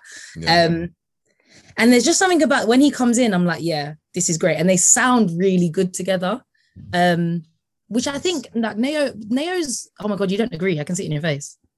Yeah. No. Keep going. Keep going. Oh, okay. Well, I think that they sound really let, good. let her cook, John. Let her cook. And um, I think NAO does that really. NAO's voice is so um strange, for want of a better word, yeah. that it sometimes I always like like when I read like track listings, I'm like, well, I'm not sure how his like her voice is gonna sound on top of this Mhm. voice or with this voice, or whatever. Because even and you know how you said you were excited for I hadn't heard the Lianne La Havas song at all. Mhm. And when I saw their names together, I was like, I'm actually not sure how that's gonna gonna work. That like, straight away. That was that was my first thought. Mhm. But it's because of NAO's voice. it's because she, her voice is straight. So I'm like, I'm not sure how she is going to work with this person.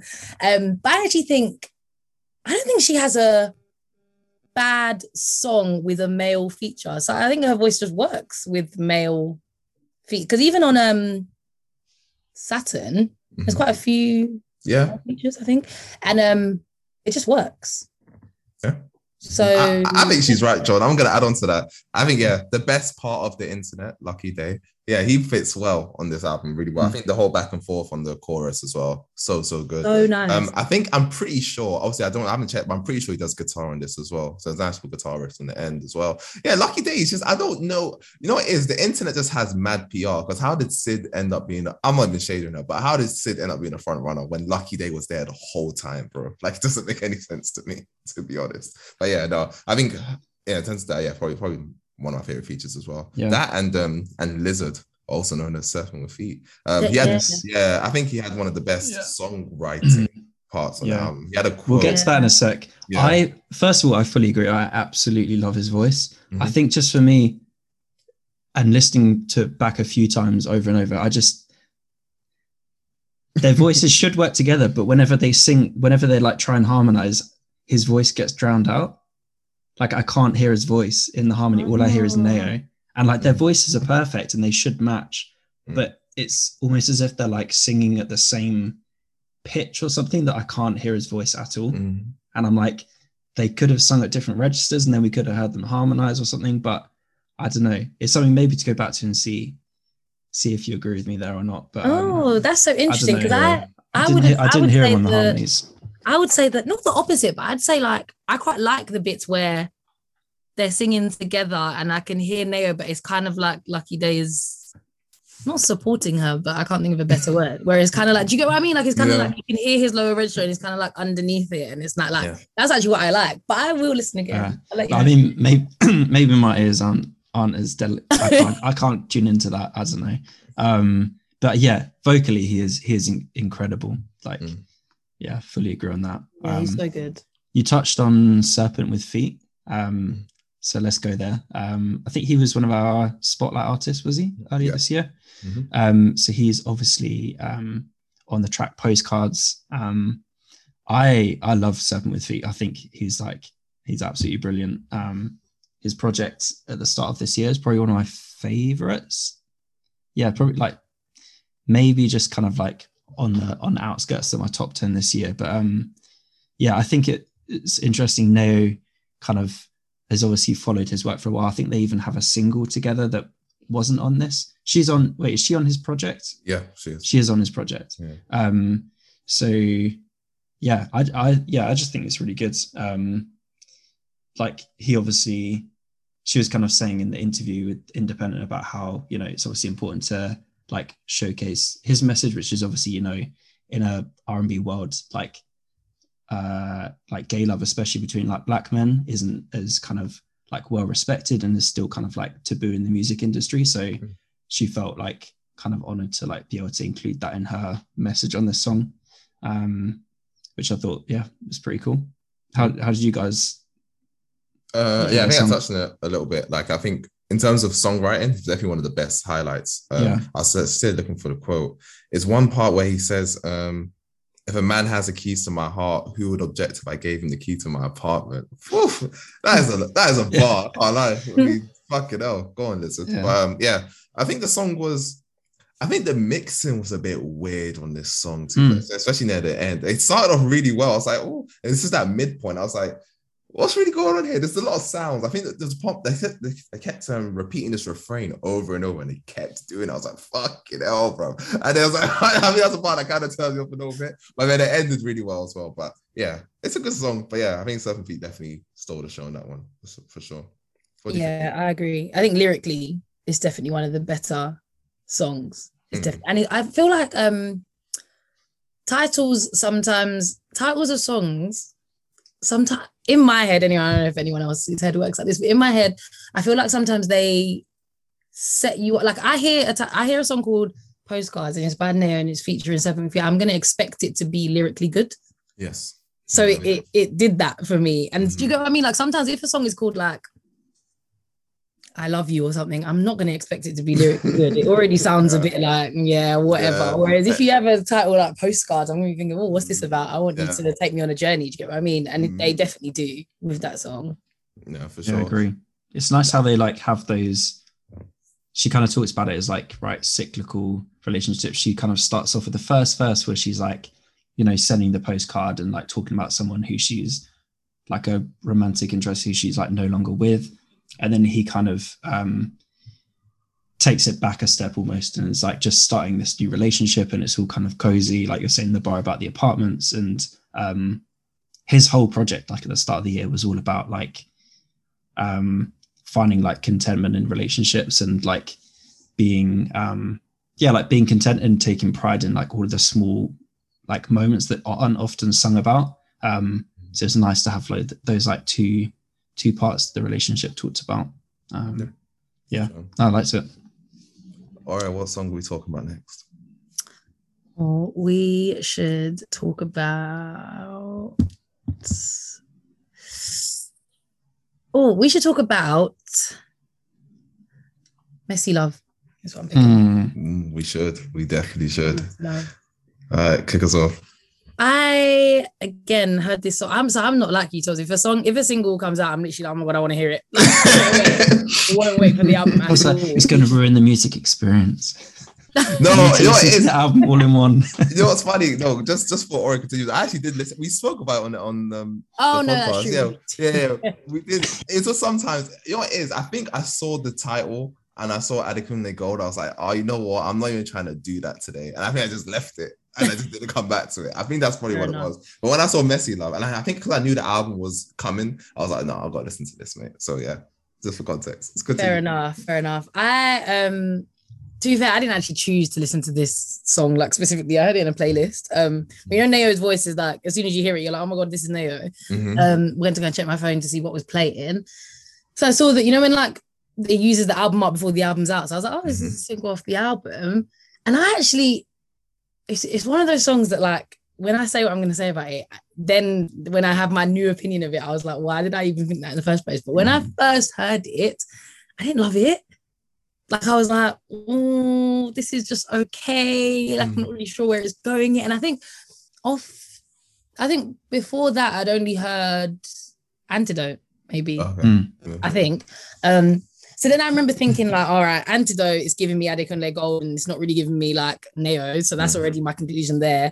And then Messy Love, I've now heard, and it's completely different to Antidote. So what's this album going to give me? Also, plus I don't really Mm. love it. Like what's going on? And I just remember thinking like, NAO, is NAO going to disappoint me? Because I can't have that. NAO doesn't ever disappoint me. Like what the hell? Yeah. Um, so then, you know, when like you, you don't really want to, I like NAO too much to listen to it again to hate it even more. So I just didn't listen to it again. I was like, that that max. Um, yeah. Like, yeah, let's I'm not gonna. I'm not gonna. literally, literally just gonna pretend that doesn't exist. Like I'm just not gonna listen to it. Um, and then the album came out, obviously, and it's like track number two or three, like it's really early yeah. in the yeah. And I remember again, like I said, like I didn't when I was listening to the album, I just put it on and was like, let me just listen to it. So I didn't even know it was that early in. And I remember I go, so I've listened to like track one, whatever, it's going to track two, and it's obviously it's messy love. And I'm listening to it and I'm like, this is amazing. This is so good. Like, what song is this? And I've gone to my phone and it said Messy Love. And I was like, what the hell? Like, I hated this song like two weeks Mm. ago. Like, what's going on? But again, I think it's that whole like context of the album. Like, it's really like the transition from and then Life was Beautiful into Messy Love. It's just really nice. Yeah. Like, really, Yes. really nice. Like, and Mm. it just works. I just remember thinking that, like, why did I even think that in the first place that I didn't like it? Because I definitely do like it. I know maybe it was just off day, but um, I actually really like it. I think lyrically it's also one of the stronger ones, definitely. Yeah. Um, and I think it's just that like that is also I think that's a good hybrid. Messy Love is a good hybrid between like accessible R and B that I could show my Mhm. friends that don't listen to Mm. like other stuff, Yeah. but a NAO fan can still be like, yeah, this is good NAO music. Do you know what I mean? Yeah. I think it's a good hybrid. Yeah. No, for sure, for sure. Like again, I you know, it's, it's, it's gonna feel like I'm bullshitting, but I actually agree. Like I think when I heard it, I was like, yeah, this is yeah, it's very archetypical NAO. It's like, oh, it's NAO. Sounds like NAO. Feels like NAO. It's NAO, right?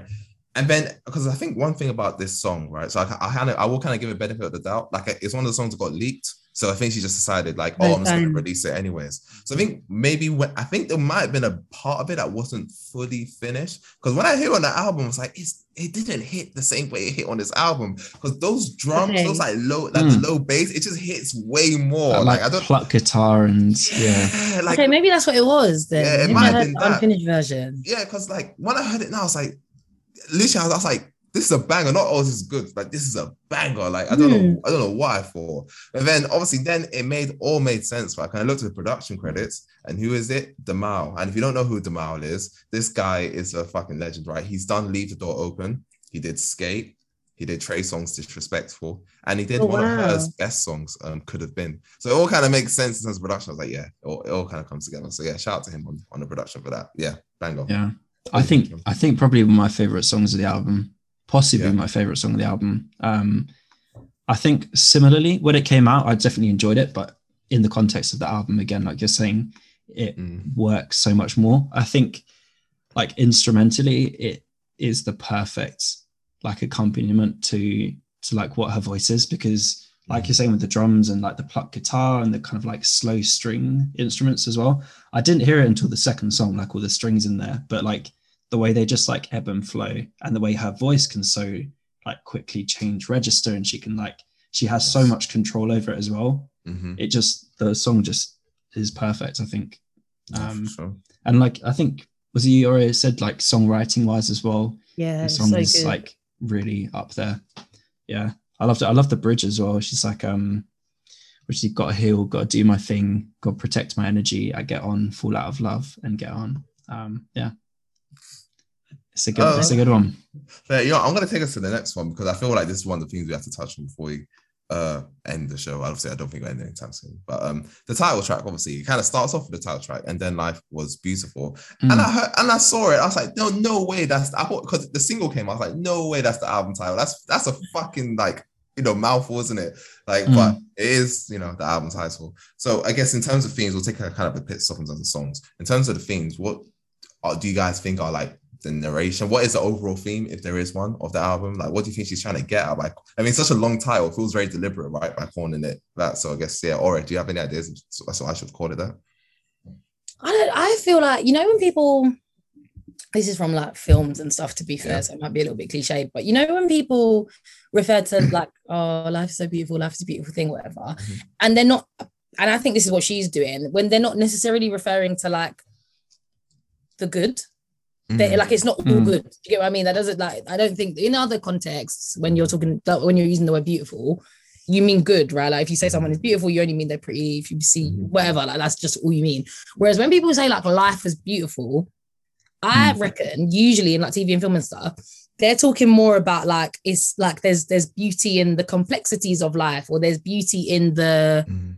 do you get what I mean? Like the ups and Mhm. downs, or like the um, what's the word? The uncertainties and all of that Mhm. sort of stuff. And I think that that is definitely because where some of the songs, some of the stuff they're talking about, it's not beautiful. Burnout is not beautiful. Like, as in that's the, as in the the concept of burning Mm. out is literally not a beautiful messy love. It's messy. It's not beautiful. Yeah. But I think that's where, yeah, where if you're talking, you're using the word beautiful, but you're referring to like, you know, the complexities, the idea that you just don't really know, you don't really know how it's going to go, but you're hearing it. It's life. Like, take it as it comes. I reckon that's Yeah. like a major theme of the album.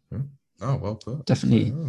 like what yeah exactly like exactly what you're saying is like the first verse kind of sets up the theme of the album where she's saying um she obviously like references without referencing the pandemic she's like you know change came like a hurricane 2020 hit us differently and then she kind of says this these couple of lines um uh, how to float when there's no control feeling life or nothing at all um smoke it up till it fades away seeing clouds flying airplanes and then she's like and then like in that kind of once you've accepted that uncertainty and once you've accepted the like inability to do anything about your surroundings then you'll kind of appreciate i guess the smaller things. Um i didn't personally get where she because she talked about this song in the context of putting up boundaries and Mhm. things like that. And i didn't did you get that from You know what? I think Genius got it wrong with that one because there's no way they're referring to the title. I just looked saw at that, Genius yeah. I was like, I need, I need something else, and yeah, I don't Oh. know what's going on there. But yeah, Uh, just appreciating the like mhm. the beauty once you accept like because that's something we've all talked about, right?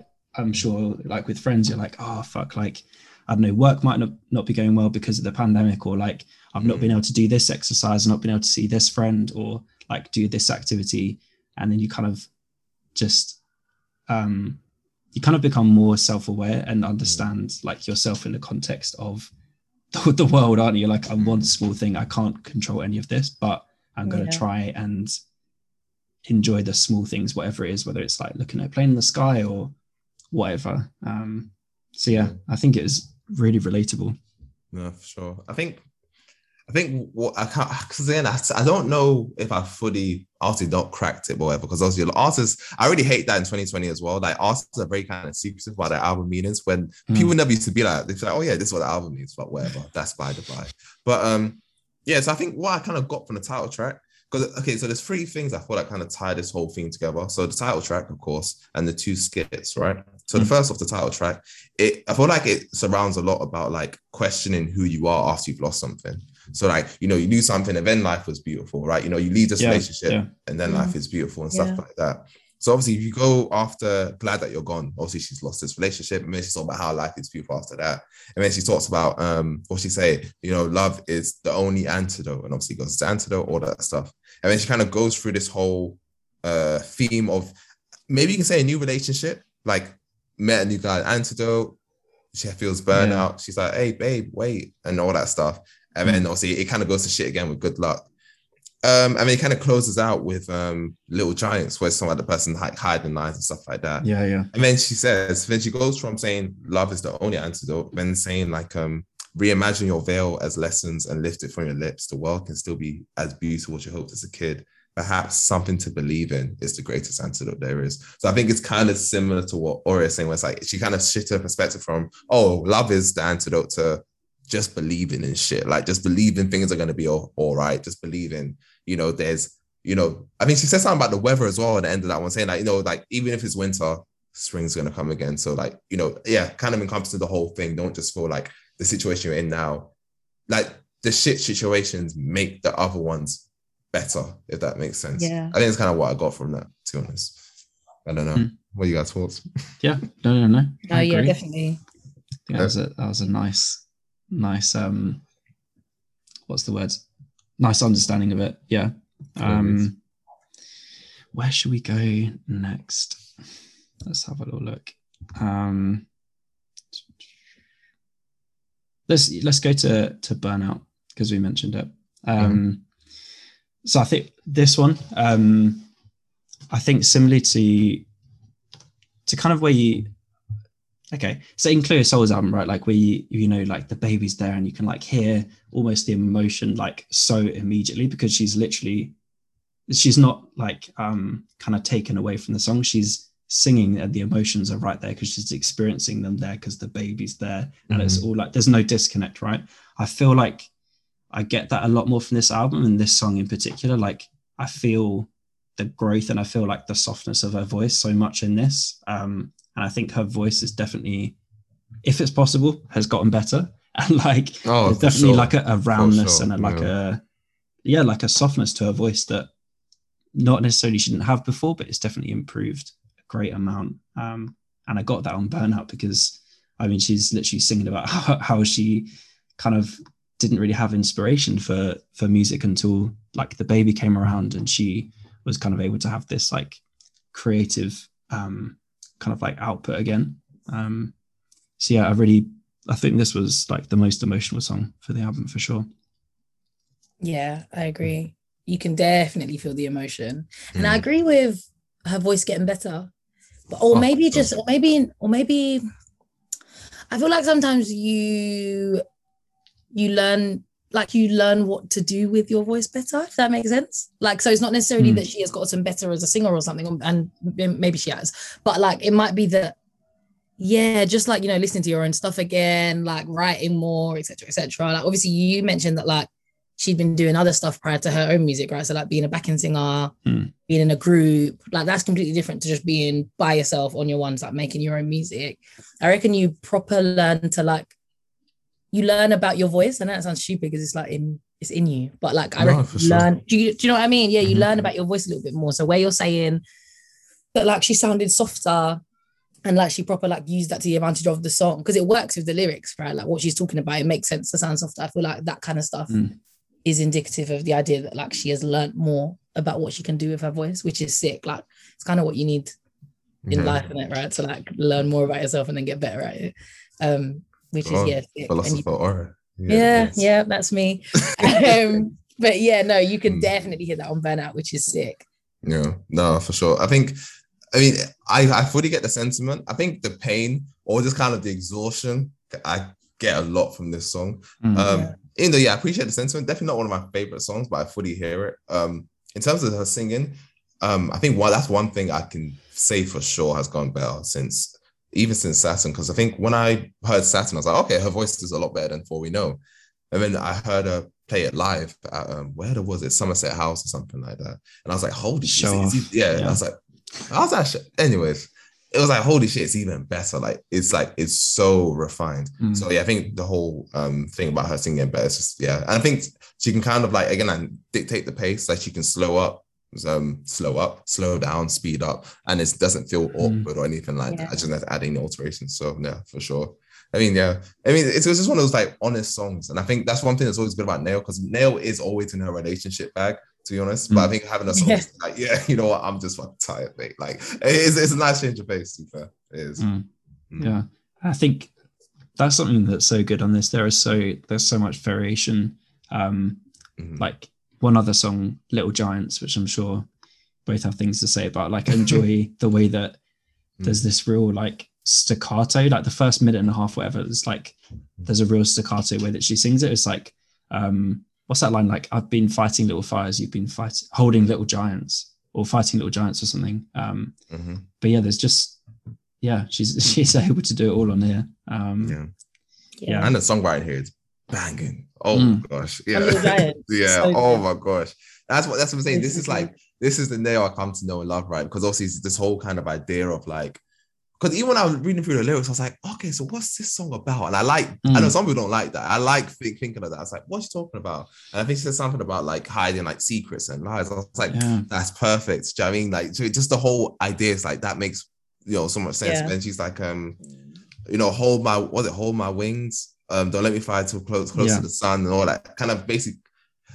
I don't know, maybe it's a reach, but I feel like it makes sense. Basically, kind of being like, you know, like the whole Icarus thing, flying close to the sun. Yeah. Obviously, Yeah. he uses his wings. I think she's kind of seen that as like a metaphor of like maybe her ideal view of the relationship. Don't let me feel like this is a lot Yeah. better than it is if it's if it's not. Do you know what I mean? I think that's the whole idea. I think the fact you can do that with NAO is just like, oh, Yeah. like that's that's. I think that's the reason why Yeah. like people rate her so highly. Songs like this for sure.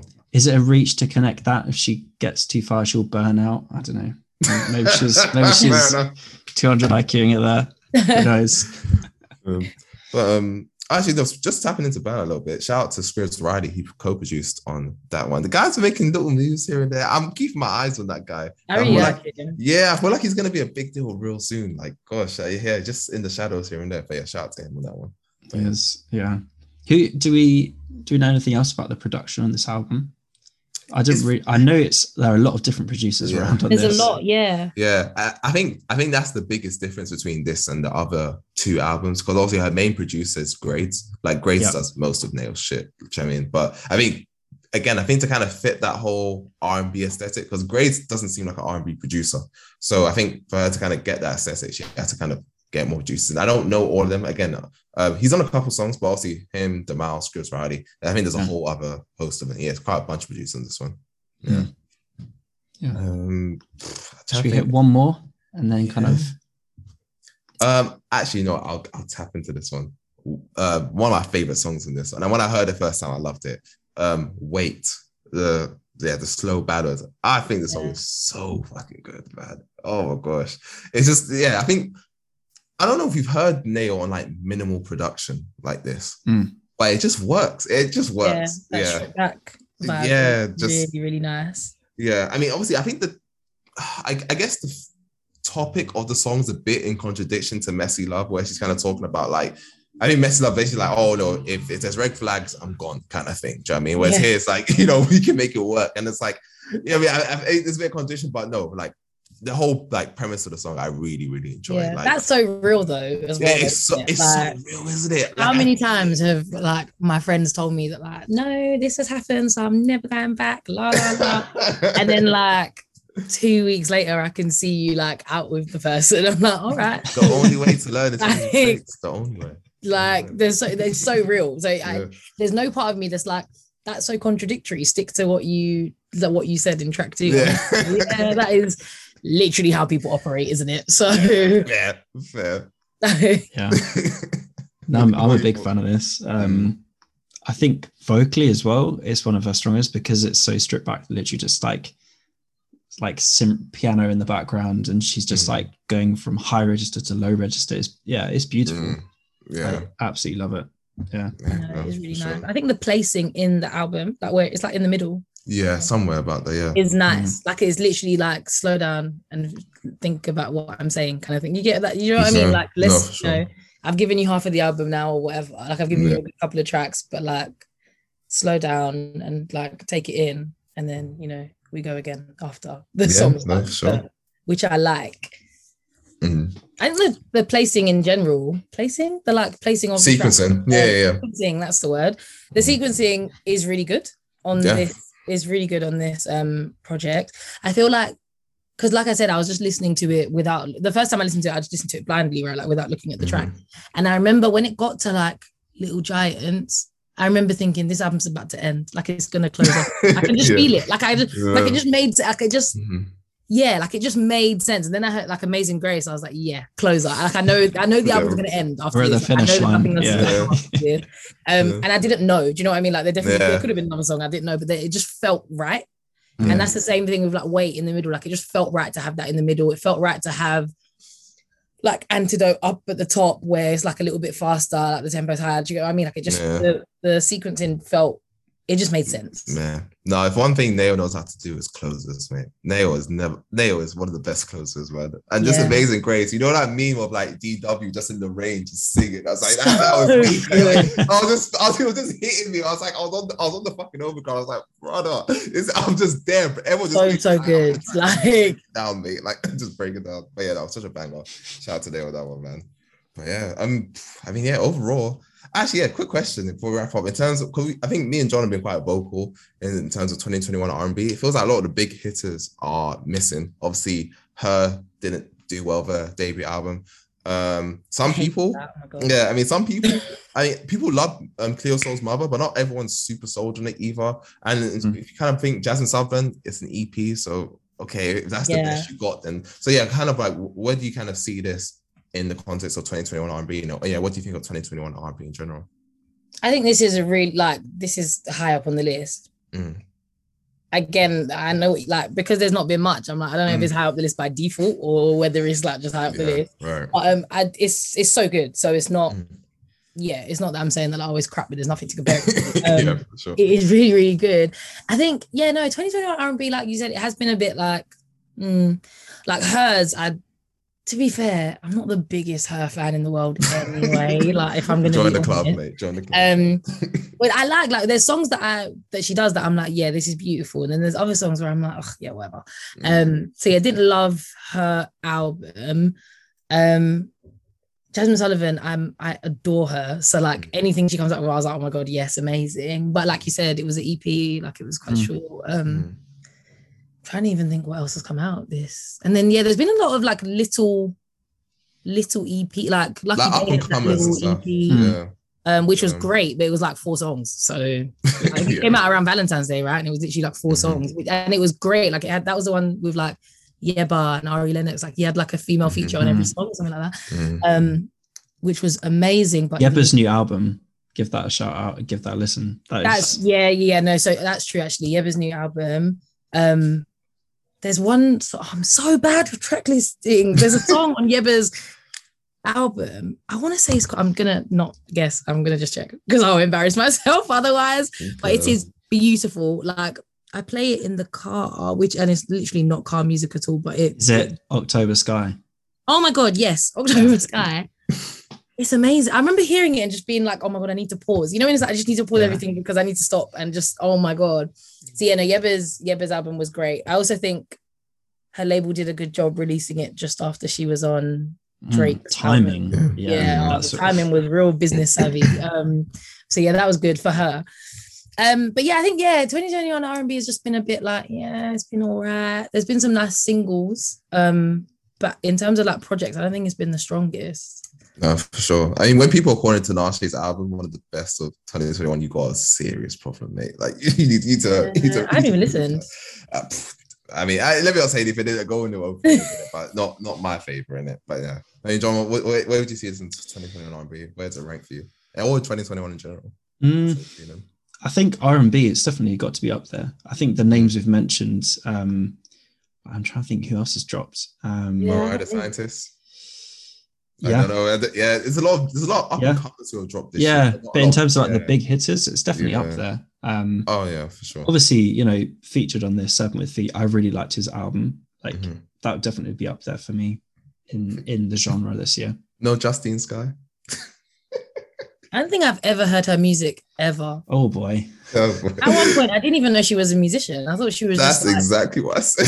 yeah. I thought she was just like, you know, like, No, I don't no, know no, those people that you just know. Like, She's on her third album. oh my I god, know. I know. Mm. Fuck my life. Produced by Timbaland. Fully. oh wow, I know. She ain't a Leo though, so it's all right. Oh, wow, I didn't- Sorry. did not know that. Yeah. Um, But yeah. yeah. So it's up there, definitely Mm. R and B wise, it's up there. Mm. Um, in terms of, I know whenever we talk about albums, I'm like top ten end of the year. Is it going to be there? Is it going to be there? I will have to see. We'll have to wait and see. Mm, Um, mm, for sure. it could be. Yeah, no, I, I agree. I think it's a 2020 R&B. eh, I think this is definitely this and Mother. Like I, I'm not gonna lie, I, am a big fan. I can't. It's Cleo Sol. I can't hate her. Like And um, the fact we're talking about have like vocals getting better, Cleo Sol's is like whew, she's her so- voice has she's got so much better. She might be one of the best rookies we have ever seen. No joke. The fact that her debut album came out last year, and this is where she's at now. Oh my gosh, yeah, definitely a she's prodigy. so good. yeah, phew, different. But um, yeah, I think that also that's a tall task because even Cleo Sol on a bad day is probably better than on a good day. So I think this and Cleo Sol is probably out there for me. And after that, I feel like this is significant. And again, I think I, I think like what Ore is saying, I think I, it feels like you're saying this by default because it's not like a 10 out of 10, but it's like maybe like a seven or eight out of 10. You might feel like, oh, there's a better album that could come and take that spot. But you know, this is the year we have in it. So what can we do? But um, yeah, Mm. no, I think it's a solid project. I think, yeah, I think it's one of those ones where ah, it's consistency from there. Like it's really good, but is it is it Saturn? Mm, I don't know yet. That's the that's where I'm kind of thinking. So yeah, in terms of discography, I mean that's another conversation to have. Like, is this better than her debut? Is it better than Saturn? Like, where would you kind of place this? Oof. I'm going to put you on the spot, or you can go first. Yeah, 100. percent Yeah. I don't think it's better than Saturn. But that's like right now. You could ask me Yeah. about Saturn, and I could be like, For sure. actually change my mind. But right now, I don't think it's better than Saturn. I think Saturn is still her best project for me. Mhm. Um, but I do think it might be better than For All We Know. Okay. Yeah. Mm. Yeah. Out of the three, yeah, I reckon it might be that also Saturn and then Life Was Beautiful, then For All We Know. Yeah. Okay. I feel like we've had we've had this debate a few times, haven't we? Between before Before this we know. came out, right? Like Yeah, Saturn Saturn, or yeah. before we know, we're like we feel like one holds a bit more of like a nostalgic place in the heart, but we can objectively try and look and be like, no, Saturn was Yeah. better. Yeah, For Um, All We um, Know is, yeah, definitely has that nostalgia. for yeah. me. But as a project, yeah, I think Saturn's probably better. Um, Mhm. yeah, remains to be seen, but I think for now, Saturn still is on top. Yeah. But I mean, I love this album though. I love like the things you said at the beginning, like vocally it's amazing. Um, it's nice to see the kind of more slow classical R and B stuff. Um, but I think it will still take a few more listens before before I can decide.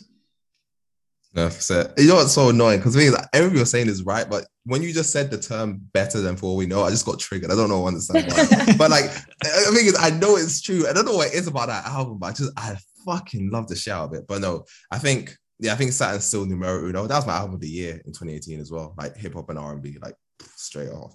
But um, yeah, no, I think um Saturn and then this. I think this one actually, in terms of front to back, this is probably the best front to back album she has. In terms of there's not really like a low, like there's no like yeah. I know people like Gabriel on Saturn. I, I don't really care for Gabriel. There's not like a oh, this is a really low point. It's just like Mm. very nice and steady throughout the whole thing. So I think that's what it has going for it. Um, yeah, I was, I'm looking at the track list for all we know, and I think we were kind of judging the shit out of skits, and before we know has a shit ton of skits, doesn't it? So, fair enough. And I, I got, yeah, I got, I got to be consistent. But um, yeah, I think Saturn is just on another level, man. Like Saturn's different. But I think that's a good thing. If your worst project is this or your second, then you are already like an elite artist in my eyes, to be fair. So that is no shade to her. Yeah, no shout out to her. Wow, that I feel that kind of wraps that review up. Um, obviously, if you haven't heard this album yet, give it uh, give it a spin. Let us know what you're thinking. Mhm. You can obviously give us a message on Twitter at TVC Pod. You can message us on Instagram, Vinyl Collective Pod. Um, email us, vinylcollectivepod at gmail.com. Um, and obviously, thanks for having, uh, thanks for coming on, Ore. Where can where can people find you? Obviously, Oreviews. Where can they where can they find this stuff? Yeah. Uh, they can find me on Instagram and Twitter. So it's oreviews with an underscore on the end. I think the last time I was here, I was saying that like I'm waiting for the person. Oh yeah, what's the update on that? Yeah. Oh my god, they're still there, but they haven't tweeted in forever. Really annoying. I really want that. I really want that. Um, but anyway, so it's oreviews with an underscore in the end. And then my website is reviews.co.uk. And that's it. Have you always had a website? I have always had a website, yeah. Yeah. Okay, fair enough. Yeah, I'll put that in the description. Fair enough. Yeah, no, before I um started freelancing for other outlets, I used to just write on my own website. Yeah. So it's still there, still updated it. So reviews.co.uk. Okay, Ah. cool. Go check that. People should go check out the um. I mes- mentioned the the Avelino interview too. I thought. Oh was yes, really, cool. good. Oh yeah, People should check that out definitely. Thanks. Yeah, that was one of my favorite interviews that I've done actually. He was really, really cool. Yeah, he seems like quite Mm. genuine lad. To be fair. Yeah, just like super Um, easy to talk to. We were just walking and like chatting. It was proper cool. Mm. I'm excited to see because obviously he released the project this year, but I'm excited to see the like the debut studio album Mm, Yeah. hundred because he, he's talked up a lot. So I'm I'm excited. He's so Oh. talented as well. Mm. Mm-hmm. Like he is, he's actually really, really talented. So it's just yeah, it's interesting. I want to see Yeah. Yeah, what he's gonna do. Too. right. Huh? We got through One, this one one. more so thing to do. One more thing to do, and that's obviously the now and then playlist. Yeah. Uh, Oh my Oh, god, yes. I've I've prepared for this. You 'cause I have. Oh, knew- good. Ooh, you can go first then. Um, prepared, obviously, every week uh, we each pick a throwback song and then a new song. So something's been released in the last kind of two years, and then we put that on our playlist, which you can find on Spotify. So yeah, all right, you're you're up. Yeah, says she was ready. Okay, I'm ready. I am. So my new song is got the worst Spanish accent in the world, but it's Una Nota by J Balvin, who I Oh, go on. Mm. Yeah. adore. Ah, you triggered Um, on strap car. There you go. I'm literally obsessed with him. I'm like, you know, those like, you know how people are like obsessed with like K-pop. That's me. Oh, yeah. I'm like a J Balvin stan. Like I actually love him. Um, so that's my that's my new song off his new album. And then my throwback, which I did write down and now I can't find, but I'll remember it somehow. My oh no, no, no, I know where it is. One second, one second. um my throwback hurry up is why have I lost it? Oh, my throwback is Rocksteady by the Whispers. That's Mhm. like my dad's favorite song.